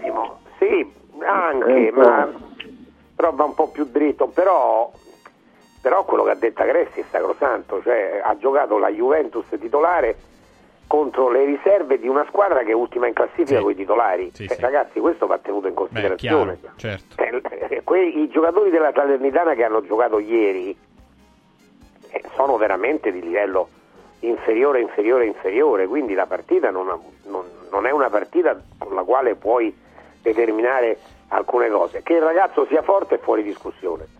Pensa, Eh, però- pensa Furio che, pensa Furio che degli 11 che hanno vinto a Verona, eh, la- l'altro giorno la partita della vita della Salernitana, ne, hanno giocato, ne, ne sono scesi in campo dall'inizio due, direi, due. Eh, e uno che è maggiore è stato tolto, è stato tolto a un certo punto da Inzaghi per, per- credo per risparmiarlo per la prossima. Che è la Juve, tra l'altro. E che è la Juve, capito? Per cui, per cui è chiaro che, che se a quella squadra ne togli nove eh, diventa un'altra squadra e già, non è, già com- come dicevi non è una squadra fenomenale essendo ultima in classifica. Sì, sì, ma è, ma è così. C'era, c'era Maggiore e c'era... Forse c'ha una, probabilmente. Eh, Bravo, sì. gli, Bravo, uni- sì, gli unici due. Poi gli altri vabbè, il portiere è cambiato, Danilio, vabbè sì. Vabbè, eh, 6 a 1 archiviata questa cosa Il sicuramente. terzo, eh? il portiere del terzo, il portiere terzo, Sì. è fortunato, Sì. il Spil che gioca di solito eh, non ha giocato e quindi il portiere non era il secondo della Salernitana, Sì, sì. era il terzo. Fiorillo che quando esordì con la Samp fu praticamente nominato il nuovo Buffon. Era uno dei famosi nuovi Buffon del, del- nati nel, nel 90, insomma, era uno di quelli di cui si parlava molto bene, poi ha fatto la sua carriera a Pescara, eccetera, eccetera. Ehm, detto questo, quarti di finale stabiliti, si parte prossima settimana eh, col derby, c'è Atalanta-Milan, c'è Bologna-Fiorentina e c'è appunto Juventus-Frosinone che è l'ultima parte, eh, l'ultima partita nel tabellone, nella parte bassa dove ci sono eh, la Roma e la Lazio, sulle quali ci concentreremo eh, tra poco, anche perché vi, ricordo che oggi pomeriggio eh, verrà fatto da Ilario e da Enrico il nome di un altro direttore sportivo possibile eh, per quanto riguarda la Roma e io ho letto una bella conversazione, quindi posso, posso assicurare che questo nome non, non è, non è tirato a caso, ma ha un fondamento. Poi eh, no- magari non sarà lui o, o sarà lui, però è chiaro che adesso sulla questione Roma, dopo ci andiamo, ehm, confermare, ufficializzare la rescissione consensuale nel bel mezzo del mercato appena iniziato è una scelta che faremo commentare ai nostri. Però vi voglio eh, far commentare altre, altre cose prima di arrivare alla Roma e alla Lazio. La prima cosa, Stefano Agresti, è, è quella di, eh, di Di Lorenzo. Perché eh, ieri ehm, il- l'agente di Di Lorenzo, e non è la prima volta, lo ha fatto anche non solo con Napoli, ma pure con, con la Lazio, Mario Giuffredi, eh, ha detto nella vita si prendono fischi e applausi, ma quanto- quando sento che giornalisti di Napoli si permettono di dire che sta sulla sedia a rotelle, cioè che è in condizioni atletiche pessime, pessime, allora dico stiamo uscendo fuori dal seminato, a me non sta bene. Vediamo da qui a giugno che succede, ognuno poi prenda le proprie decisioni. Cioè, comunque Mario Giuffredi è uno di quelli che, che almeno mediaticamente, e non è la prima volta, ripeto, va molto forte, cioè spinge molto sull'acceleratore quando si tratta dei suoi assistiti, eh. Cioè non è che le manda a Sì, dire. anche, anche perché, anzi, anche perché deve, deve far vedere ai suoi assistiti che c'è e quindi eh, francamente io non capisco cosa, cosa c'entri una frase se è questa io non l'ho sentita è, è che, che avrebbe detto con la permanenza del- di Lorenzo a Napoli. Se l'avesse detta un dirigente del Napoli un tecnico del Napoli allora uno dice ma se un giornalista di Napoli ripeto che io non l'ho sentito e, e magari l'avrà anche detta questo non lo so ha detto una frase infelice, tu porti via Di Lorenzo dal Napoli o minacci di portarlo via, è un modus operandi di, di- di- di pochi procuratori per fortuna, eh, ma francamente eh, io ti dico, Di Lorenzo sta giocando una stagione pessima, questo lo possiamo dire perché questo è un dato di fatto, almeno è la mia opinione, con assoluta serenità. Eh, di Lorenzo l'anno scorso quest'anno sta, sta- sta disputando una stagione pessima, Pesce è stato tra i peggiori del Napoli, eh, nell'eliminazione del Napoli in Coppa Italia è stato determinante in senso negativo, eh, rientra nell'ordine delle cose, una volta giochi molto bene, una volta giochi molto male, eh, se fai parte di questo mondo accetti le critiche, se le critiche sono sbagliate come quella che ho sentito e sarebbe sicuramente sbagliata se fosse stata pronunciata, eh, uno può rispondere alla critica, ma non è che dice un, un giornalista di Napoli ha detto questo, quindi io lo porto via da Napoli, che vuol dire? Ma mi sembra francamente una cosa che non ha, che non ha proprio una- una- un motivo, una base, un senso.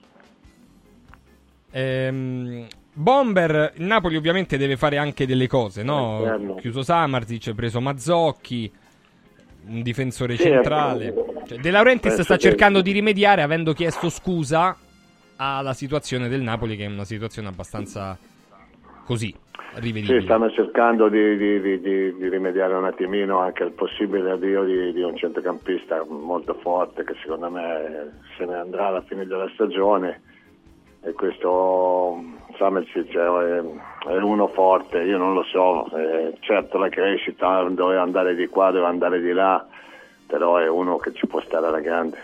Più in generale credo che l'anno scorso qualcheduno del Napoli è andato oltre, oltre le, non dico oltre le proprie possibilità, però insomma hanno giocato tutti a un livello veramente talmente alto che che quest'anno inevitabilmente c'è una ricaduta all'incontrario, però quando si, si, si, ci giura amore eterno, tutte queste balle che sentiamo sempre dire nel momento in cui c'è un prolungamento di contratto, è quella lì la fregatura. E io ti torno a dire che si dovrà andare prima o poi in una direzione opposta, fare contratti più corti, più brevi, per mettere tutti nelle condizioni di poter fare de- de- delle scelte a un certo punto de- de- della propria carriera e non obbligare, tra virgolette, le, eh, le parti a, a, dover trovare delle soluzioni con dei contratti. Quanti anni ha di contratto ora, così per curiosità, questo calciatore? Di Lorenzo? Di Lorenzo. Dovrebbe essere 25 scadenza di contratto, però adesso te lo vado a ricontrollare. No, no, ma dico, si stanno già preparando per magari... No, 28 addirittura, eh, ammazza. Eh, allora, ma allora... Ah, è vero perché ha rinnovato quest'estate, sì, sì, è vero. È vero. Eh, allora, ha rinnovato quest'estate, a dicembre sono già pronti a, a trovare una soluzione. Sì, mi, infatti, Furio, mi, è sembrata un po' un'uscita... È vero che qualcuno avrà, potrebbe pure aver criticato le prestazioni, ma non è che Di Lorenzo quest'anno sia Maicon, ecco. No, ma a parte che Di Lorenzo sta giocando una brutta stagione, ma ha ragione Agresti, è assurdo, è assurdo che il procuratore faccia delle sparate di questo tipo in risposta ad un, ad un giornalista, ad un opinionista. Sì, sì. Cioè, noi diciamo le nostre cose che non hanno nessuna, eh, come dire, cioè, eh, io ti racconto una cosa eh, da, da, ridere anche. Eh, ho, ho un, un, mio amico tempo fa incontrato in, in Puglia, non so dove, ha incontrato Zaccheroni sì. il quale ha detto ah io sono amico di Furio Focolari non me ne parlare mi ha mandato via da Roma io. Ah, ma che potere ho io di mandare? Io ho criticato Zaccheroni ai suoi tempi ma quello pensa che veramente l'ho mandato via io da Roma? Cioè ragazzi ma, ma questi non sono mica normali. Pazzesco. Tra l'altro Mario Giuffredi eh, che ha alla Lazio per esempio a Zaccagni a Isai anche, anche con non ha risparmiato neanche la Lazio nelle sue nelle sue cose, no? nei mesi scorsi parlando di, di Zaccagni, di Isai, dei rinnovi, delle pendenze, eccetera, eccetera.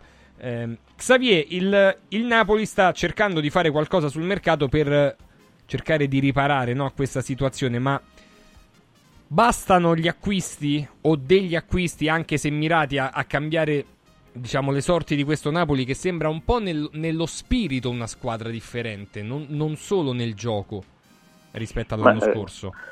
Sai Francesco, ci sono due numeri che sono eloquenti. I punti dell'Inter 45 e i punti del Napoli 28 dopo 18 giornate. Io credo che eh, nemmeno il più pessimista fra i tifosi partenopei sei mesi fa in calcio alla festa per lo scudetto potesse immaginare uno scenario così deludente. Ora eh, De Laurentiis ha, ha, chiesto scusa e ha, ha sottolineato delle commesse degli errori e sta cercando di riparare. Già questo è dire, un passo importante compiuto dal Presidente del Napoli.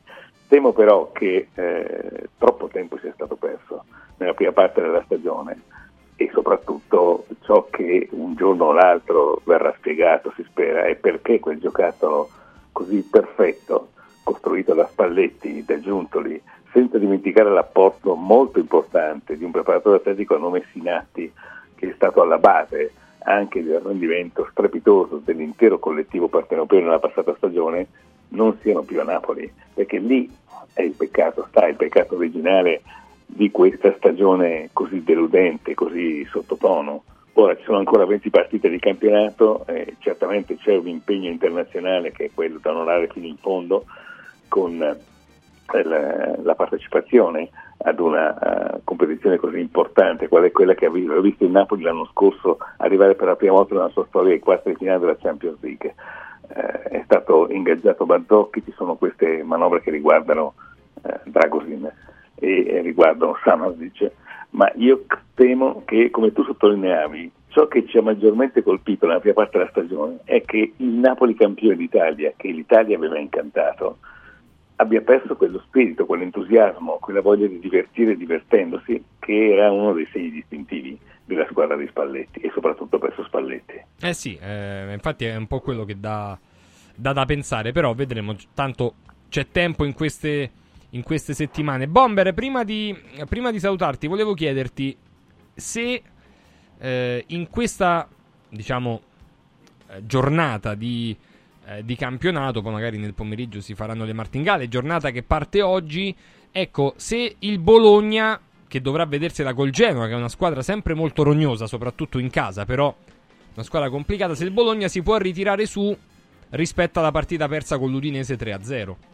Eh, ci sta un passaggio a vuoto, eh, perché eh, quando ottieni così tanto anche a livello mentale e di concentrazione, credo che, che sia non, non normale, ma ci possa stare. L'occasione è buona, ma non eccezionale, perché Genoa è salute, è una squadra che, che, che ha classifica adesso e ha anche morale e anche qualità per mettere in difficoltà il Bologna, che deve ritrovare improvvisamente quello smalto perduto, ma ma credo che sia abbastanza normale. Ora vediamo Bologna e Fiorentina, sono due squadre che sono in relazione al campionato.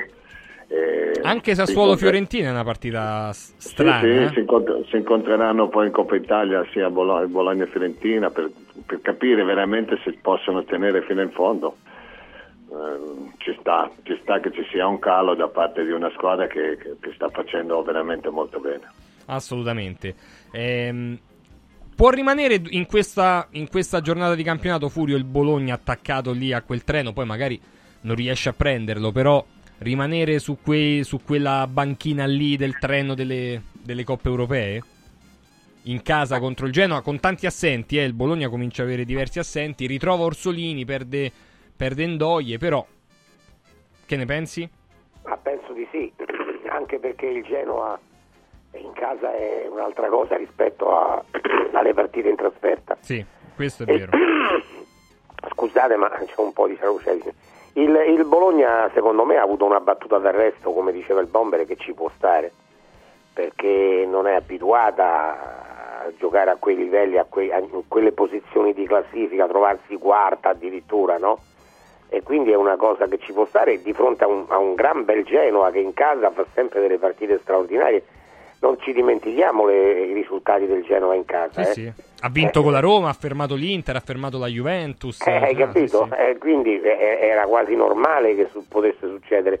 No, io penso che invece in trasferta un po' meno forte, io penso che, che il Bologna possa ricominciare sicuramente. Il Bologna è una squadra eh, che ha un allenatore preparato, che gioca un certo calcio, eh, a ritmi alti, eh, ha avuto questa battuta d'arresto ma potrebbe, potrebbe riprendere. Io credo che in quelle posizioni di classifica il Bologna ci rimarrà fino alla fine. Non so se ce la farà ad arrivare quarta, forse no, neanche quinta, però rimarrà a lottare. Io credo che sia una squadra dobbiamo, con cui tutte le altre dovranno fare i conti. Eh sì, comincerà sicuramente, manterrà questa posizione Stefano di squadra rompiscatole, no? Per, per quelle in vetta.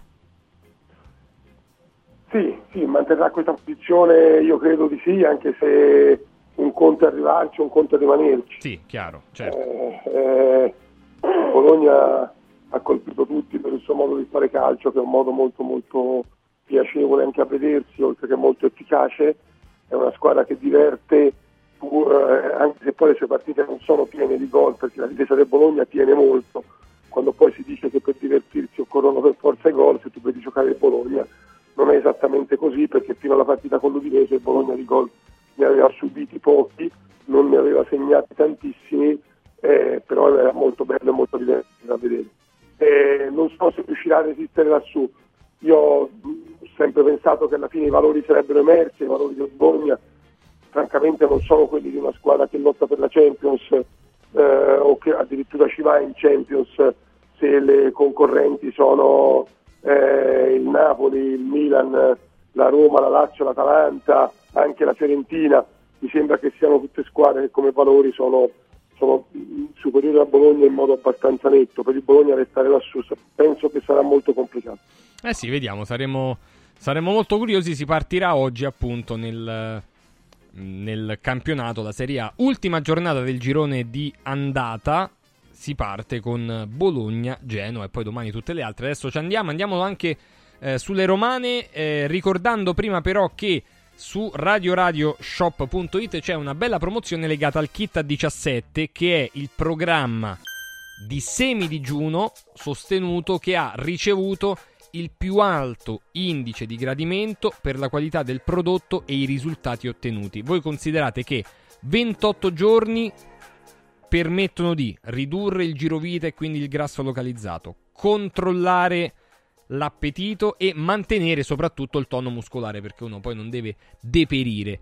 Fino al 31 gennaio, insieme alla 17, vi regaliamo come Radio Radio un lipo che è il nuovo integratore che stimola il metabolismo riducendo eh, tutto quello che riguarda il cortisolo, gli zuccheri e i grassi nel sangue, modulando eccetera eccetera, di cui abbiamo parlato ieri con, con Marco Menichelli della Sirt Life. Quindi a 17 lipo insieme, se ci mettete eh, il SIRT fate veramente un, un triangolo perfetto. A 17 lipo in esclusiva su radioradioshop.it 144 euro.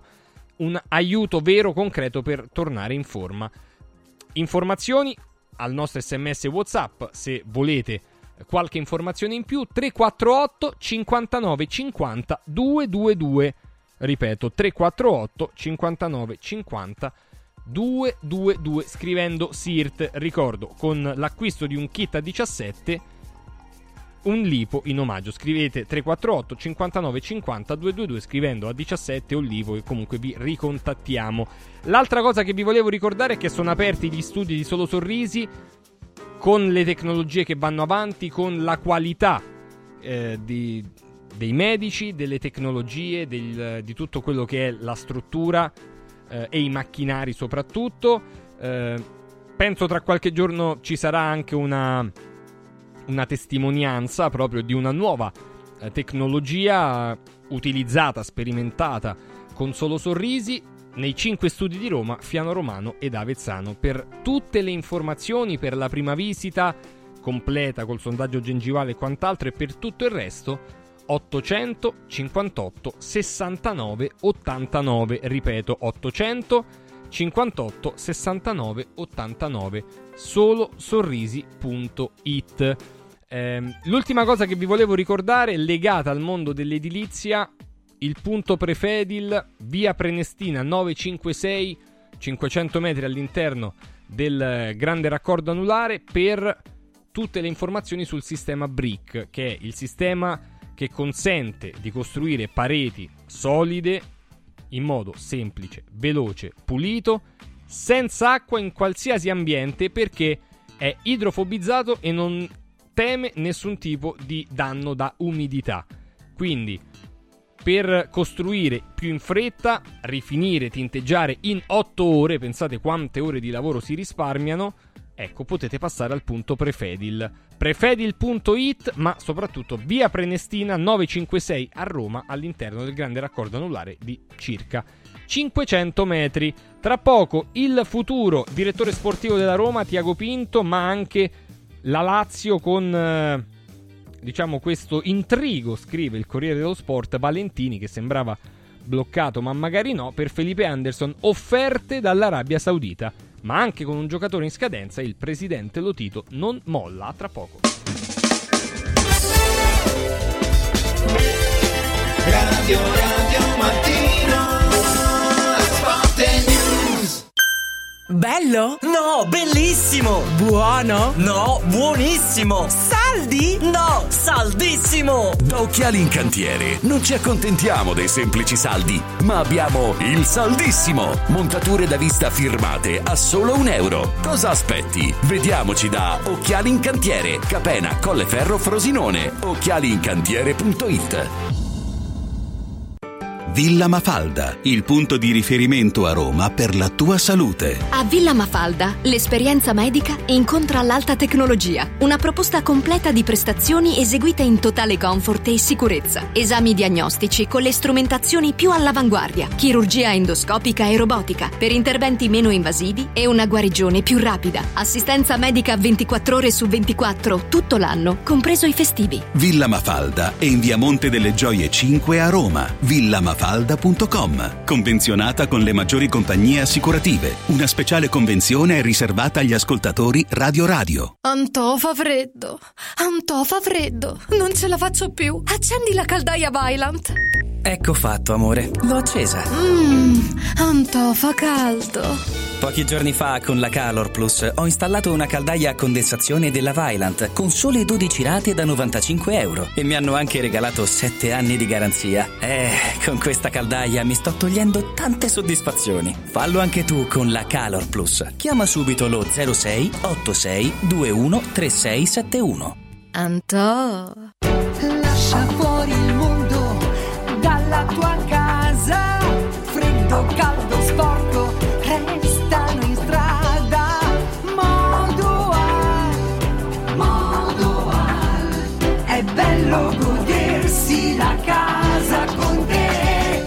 Modoal. Infissi sciuco che durano nel tempo. Il tuo preventivo su modoal.it. Modoal ti augura buone feste.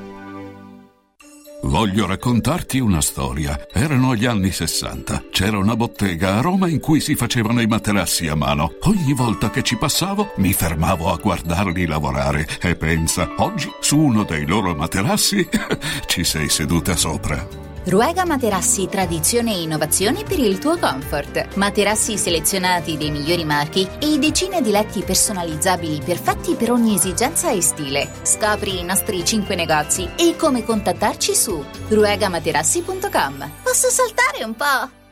Devo stampare i miei nuovi bigliettini da visita. Pressup.it Devo stampare il catalogo per la mia azienda. Pressup.it Cerco uno stampatore di qualità che consegni in 24 ore. Pressup.it Se hai la partita IVA, vai su Pressup.it, fai il preventivo in tempo reale, carica il tuo file di stampa e ordina con un clic. Cosa aspetti? Prova la qualità di Pressup, il tuo stampatore online. Salve, sono Roberto Zaccagnini e vi aspetto nei negozi Phone Marketing con i migliori smartphone, iPhone, tablet e notebook nuovi e rigenerati ai prezzi più bassi d'Italia. Possibilità di permuta, pagamento immediato del vostro usato, rate fino a 12 mesi. Da Phone Marketing, accessori e cover personalizzate. Siamo in tutta Roma, a Belletri e a Monteporzio Catone fonmarketing.it per acquistare e scoprire tutti i prodotti in promozione. Per info 377 289 4183. Il centro medico estetico Salus Genovese è sempre all'avanguardia. Infatti trovi elettromedicali per il ringiovanimento di viso, collo e décolleté. E i prezzi? I prezzi sono i più bassi del mercato. Prova MS AIFU e Hydra Facial. Prenota una consulenza gratuita al numero 06 44 20 92 81. Salus Genovese a San Cesareo 06 44 20 92 81. Salute e bellezza su misura per te. Buon Natale da Radio Radio.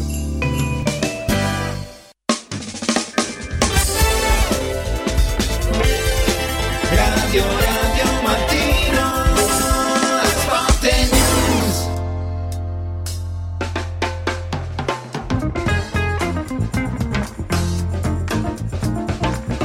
Allora, Furio Focolari, Stefano Agresti tra poco, Xavier Jacobelli, salutiamo anche Gianni Visnadi. Ciao Gianni, buongiorno. Ciao, buongiorno a tutti. Buongiorno.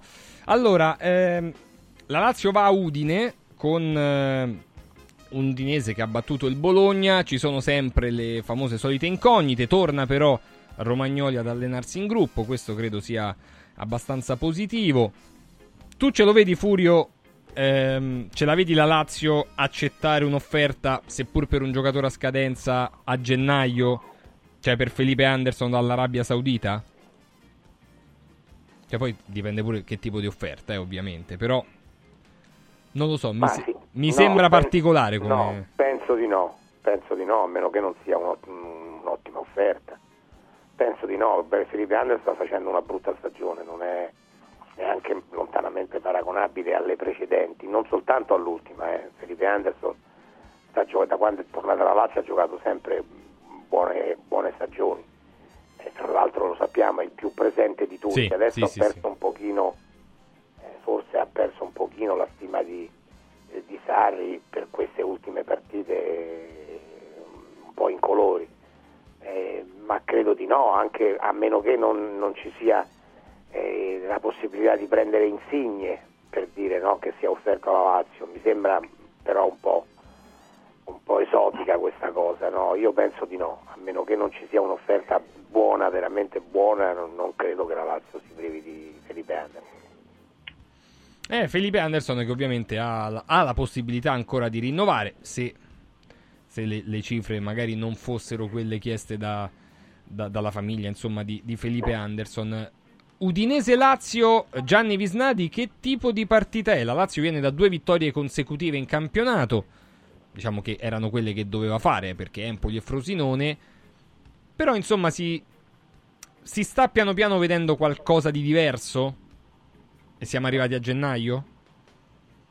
Eh, molto piano, mo- mo- mo- molto adagio direi e soprattutto la curiosità, perdonatemi, in questa partita sta nell'Udinese, cioè l'Udinese che ha battuto in quel modo il Bologna Eh, sì. può, diventare, può diventare una rogna per chiunque. Mm, Io non ho visto Udinese-Bologna, devo, devo confessare, e quindi non so perché è maturato quel risultato, ma credo che sia uno dei risultati più sorprendenti degli ultimi, degli ultimi mesi per quello che stavano facendo le due squadre.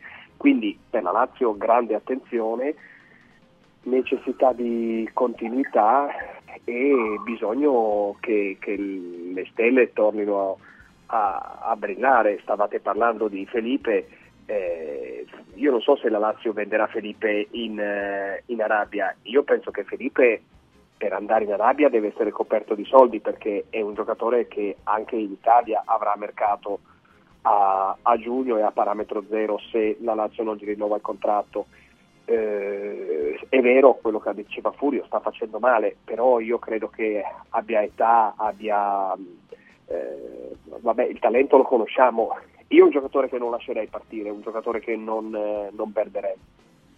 Eh, nella, nella valutazione va appunto fatto un, un discorso legato agli ingaggi, soprattutto perché adesso non c'è più quella questione del decreto crescita, quindi 4 milioni e mezzo poi sarebbero tanti, tanti, tanti soldi a livello di, di lordo. Xavier, che momento è questo qui della Lazio, anche a livello di, di mercato? Si era parlato di alcuni calciatori.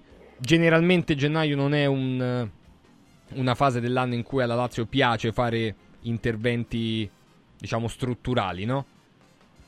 No, sai, ehm, storicamente la sessione invernale di mercato è la sessione di riparazione che risulta essere proficua per le squadre che hanno bisogno o di correggere errori commessi in estate di valutazione oppure di rafforzare l'organico a disposizione dei propri allenatori, in particolare le formazioni che si battono per la salvezza.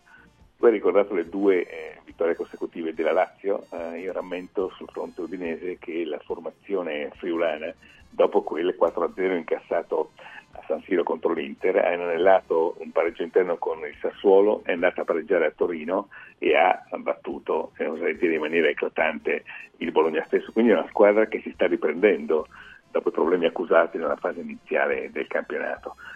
E la Lazio in questo momento è chiamata a confermare i progressi che ha registrato nelle ultime due sortite, ma soprattutto eh, è chiamata a capire e soprattutto sia la squadra stessa a capire se esistano i margini per recuperare terreno in campionato, perché sulla classifica attuale dei biancocelesti pesa la falsa partenza stagionale, senza dimenticare poi che dopo l'Udinese ci sarà un appuntamento molto importante in Coppa Italia. Oh, è stato votato eh, Stefano il miglior giocatore della Lazio del 2023 e i voti, praticamente plebiscito, sono stati dati a Provedel. È Provedel il giocatore dell'anno 2023, secondo te, della Lazio? Ma forse sì, forse sì, perché ha, disputato una, una eccellente stagione l'anno scorso, quest'anno anche con qualche incertezza, qualche errore, ma è stato anche un portiere molto sorprendente perché è arrivato alla Lazio per fare il secondo, non dimentichiamolo, non per fare il titolare, poi, eh, poi è diventato titolare dopo pochi minuti della prima giornata di campionato e praticamente non ha più perso il posto. Eh, credo che sia, che sia stato, oltre che un portiere dal livello, da, da, da, dal rendimento molto, molto elevato, anche, anche una sorpresa, una rivelazione sicuramente nel rapporto tra prezzo e rendimento eh, è stato eccellente, per cui assolutamente ci sta. Mm, eh, certo se pensiamo alla scorsa stagione potremmo mettere dentro anche Zaccagni, potremmo mettere dentro eh, lo stesso Felipe Anderson, che però quest'anno sta facendo troppo male. Perché, Eh, infatti credo sia stata fatta una media tra metà anno Eh, no, scorso no, e certo. metà di quest'anno, no? Anche i gol Certo. all'Atletico. Tra l'altro, tra l'altro poi Provedel ha, ha segnato anche quel gol quel gol alla- all'Atletico che, che effettivamente poi alla fine, alla fine incide, fa comunque, fa comunque eh, dà comunque un valore aggiunto. Ah, poi è stato il, secon- il secondo portiere in Europa per, per porta inviolata, per clean sheet. Davanti a lui soltanto Ter Stegen, eh? No, ma, ma secondo me infatti ci sta che venga considerato il miglior, il miglior giocatore della Lazio del 2023, assolutamente. Oh, Furio, nella partita con l'Udinese tra... Ora, adesso dirlo abbast- forse sarebbe abbastanza semplice, però l'assenza di Luis Alberto impone un'altra decisione, no? Poi in vista del derby, eccetera, eccetera. Con l'Udinese, Vesino o Camada? Vesino, senza dubbio, Vesino, ma al di là di quello che penso io di Camada, che non è il massimo, è per un fatto fisico, Francesco. L'Udinese è una squadra soprattutto fisica e tu ti presenti con Camada che è un pesce fuor d'acqua, quando la battaglia si fa dura Camada scompare. Io credo che... Non è un più- samurai, quindi. No, assolutamente, non è... Quindi io credo, non so adesso le scelte di Sarri, perché Sarri poi eh, su sto Camada ci ha insistito tanto, non è che non ha avuto le stesse opportunità, Camada ha giocato tantissime partite da titolare. Ed è stato quasi sempre un fallimento, ma ripeto, al di là di questo eh, devi fare una scelta fra un giocatore fisico che ti regge il centrocampo, metti Guenduzzi, eh, Rovella e Vesino, a Udine secondo me è questa la cosa giusta, poi non so quello che deciderà Sarri, però eh, io sinceramente prenderei, metterei Vesino, non c'ho dubbi. Ehm, Xavier, tu ritieni che ecco, la, la partita di Udine possa essere quella che, che inizia a dare la famosa continuità? Perché, ripeto, due vittorie consecutive, arrivate in partite dove la Lazio aveva i favori del pronostico. Adesso arriva la, la partita con l'Udinese, che è una squadra che si è dimostrata abbastanza ostica, no? Già nella partita col Bologna. Ma sai, se do un'occhiata alla classifica, se c'è una possibilità, se ci sono ancora delle notevoli possibilità di riguadagnare terreno sul gruppone che si contende un posto in Champions League, questa possibilità passa anche da Udine. Sebbene non sia una partita quella in programma in Friuli assolutamente facile, proprio per le condizioni di forma della squadra di Cioffi che ha recuperato terreno ed è galvanizzata dal successo sul Bologna che fino a quella sconfitta incassata allo stadio Friuli era una delle formazioni più in forma del campionato e tuttora è quindi in classifica in piena zona Champions League. Quindi è evidente che la Lazio serva un risultato positivo per continuare a riguadagnare terreno sulle dirette concorrenti, sebbene io sia convinto che la bagarre per un posto in Champions League durerà fino alla fine. Ah, su questo non c'è dubbio. Gianni, volevo venire con te a questa rivoluzione o, o- e, e risoluzione perché c'è stato un, un addio anticipato, consensuale tra Tiago Pinto e la Roma. Te l'aspettavi che venisse ufficializzata all'inizio del mercato di gennaio e non alla fine del mercato? Ma, eh, Cioè cambia no, questo? Qual- le cose cambiano con eh, un addio annunciato di- ad inizio gennaio e non ad inizio febbraio? Io credo che sia stato fatto da parte di Pinto per una eh, la decisione evidentemente era maturata e sia stato così una, una scelta di, di- di- di- chiarezza, di trasparenza per dire vado via adesso e non vado via e non dirlo il, il primo febbraio a mercato fatto. A me in ogni caso da qualunque punto di vista la si guardi non mi sembra una cosa eh, positiva, non mi sembra poi è chiaro che farà lavorerà al meglio ma eh, lavorerà al meglio sotto le indicazioni di chi? Perché autonomia uno che, che se ne va ce l'ha, ma non so quanto gli interessa. Eh, la proprietà continua a, a non intervenire almeno ufficialmente. L'allenatore mh, sappiamo perfettamente qual è la sua posizione in questo momento. Io da qualunque punto di vista guardi questa vicenda non riesco a trarne dei lati positivi. Non è questione di essere pro Pinto o, o anti Pinto, proprio una fotografia, una fotografia sulla Roma. Mm, Dopodiché questo potrebbe essere la, la conferma che sarà un mese di, di- di transizione dove farà delle cose eh, semplici, fa- non dico facili, ma delle cose scontate, eh, il, il coup de teatro potrebbe essere, ed è tutto dire, se, riescono a, se la Roma riesce a prendere questo ragazzino della Juventus che già sembrava del Frosinone e per il quale evidentemente si è speso Mourinho in prima persona, però eh, di questo stiamo parlando, quindi voli sempre molto molto bassi.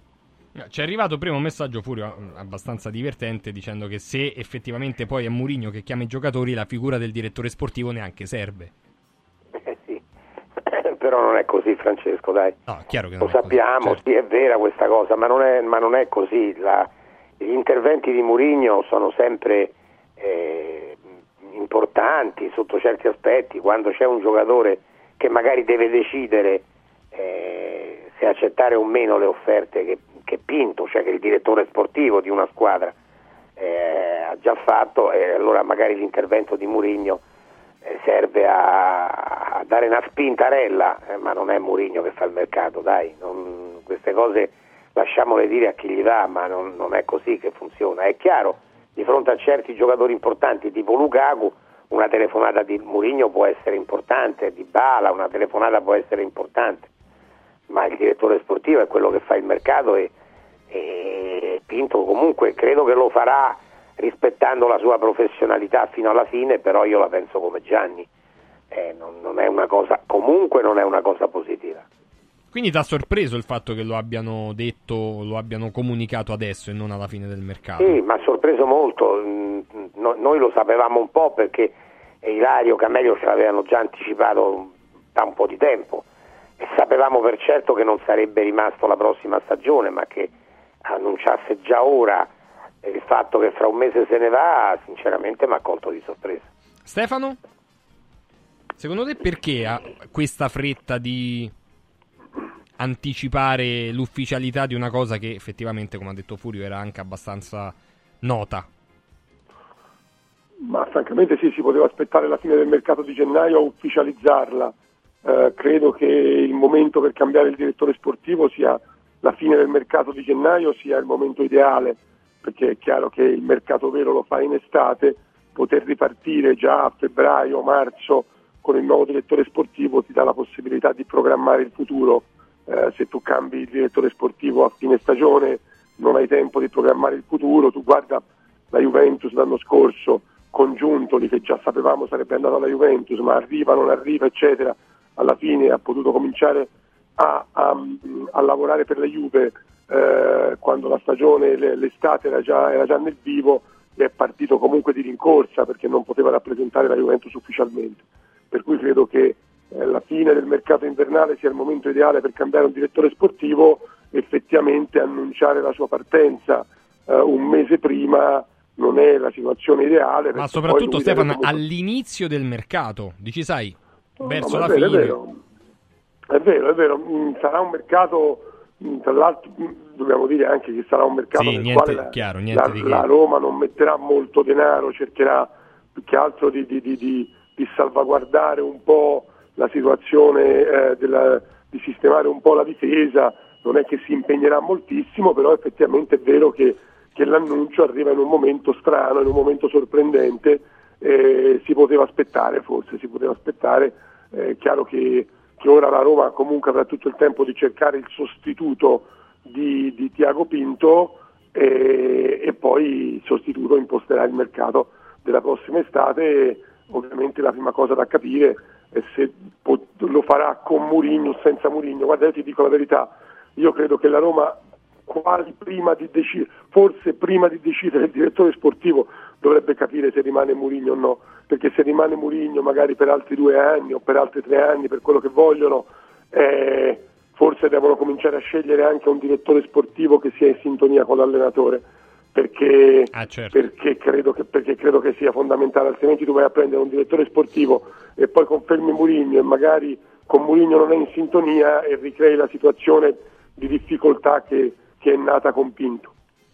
Tra l'altro, ehm, oggi pomeriggio, ripeto, ehm, ci hanno lavorato, ho visto oh, delle telefonate, ho visto dei messaggi molto interessanti.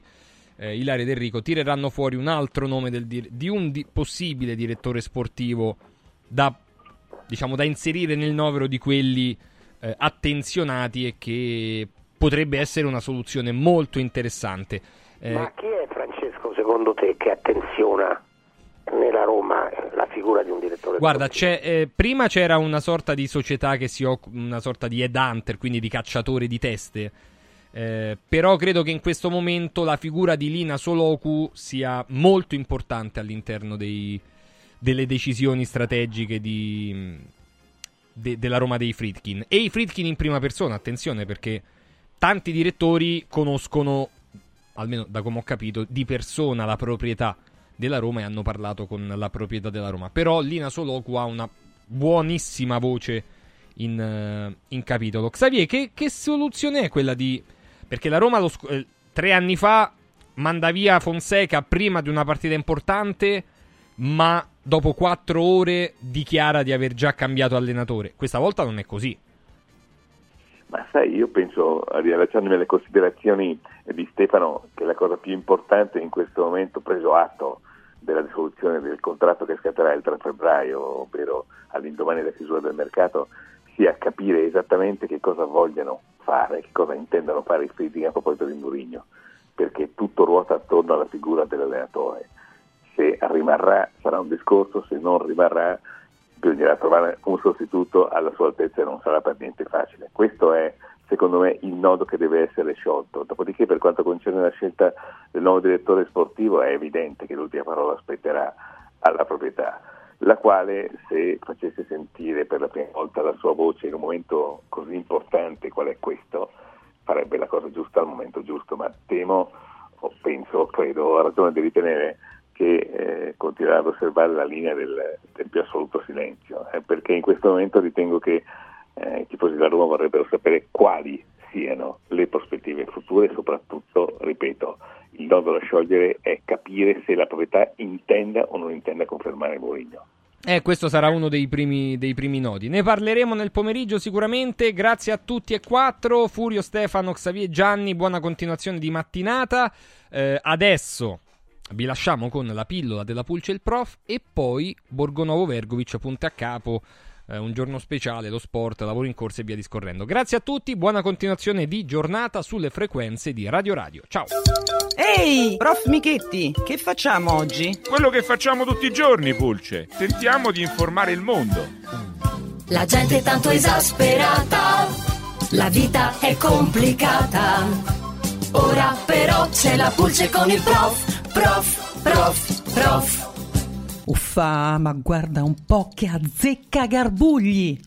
Ah, sta leggendo i promessi sposi. Azzecca Garbugli, infatti, è l'avvocato amico di Don Rodrigo, nonché suo compagno di bagordi e complice delle sue prepotenze, a cui trova spesso delle scappatoie legali. Il dottor Azzecca Garbugli, quel personaggio che racchiude in sé il peggio del peggio di un avvocato. Imbroglione, manigoldo, delinquente e sempre avvezzo alla sopraffazione. Ma quando mai sto leggendo i promessi sposi? Ma piuttosto sto parlando del mio avvocato! Non solo mi ha fatto perdere la causa, ma adesso pretende il pagamento della parcella, altrimenti non mi consegna i miei documenti. Ma prof Michetti, può trattenersi la mia documentazione finché non pago? Eh no, Pulce, non può farlo. Come chiarito dal Consiglio nazionale forense, commette un illecito disciplinare l'avvocato che omette di restituire al cliente tutta la documentazione anche nel caso in cui lo faccia per ottenere il pagamento delle spese legali. Quindi posso denunciarlo al Consiglio dell'Ordine degli Avvocati? Eh, Pulce, sa cosa diceva Alessandro Manzoni? Bisogna sempre dire francamente le cose al proprio avvocato. Ci penserà poi lui ad imbrogliarle.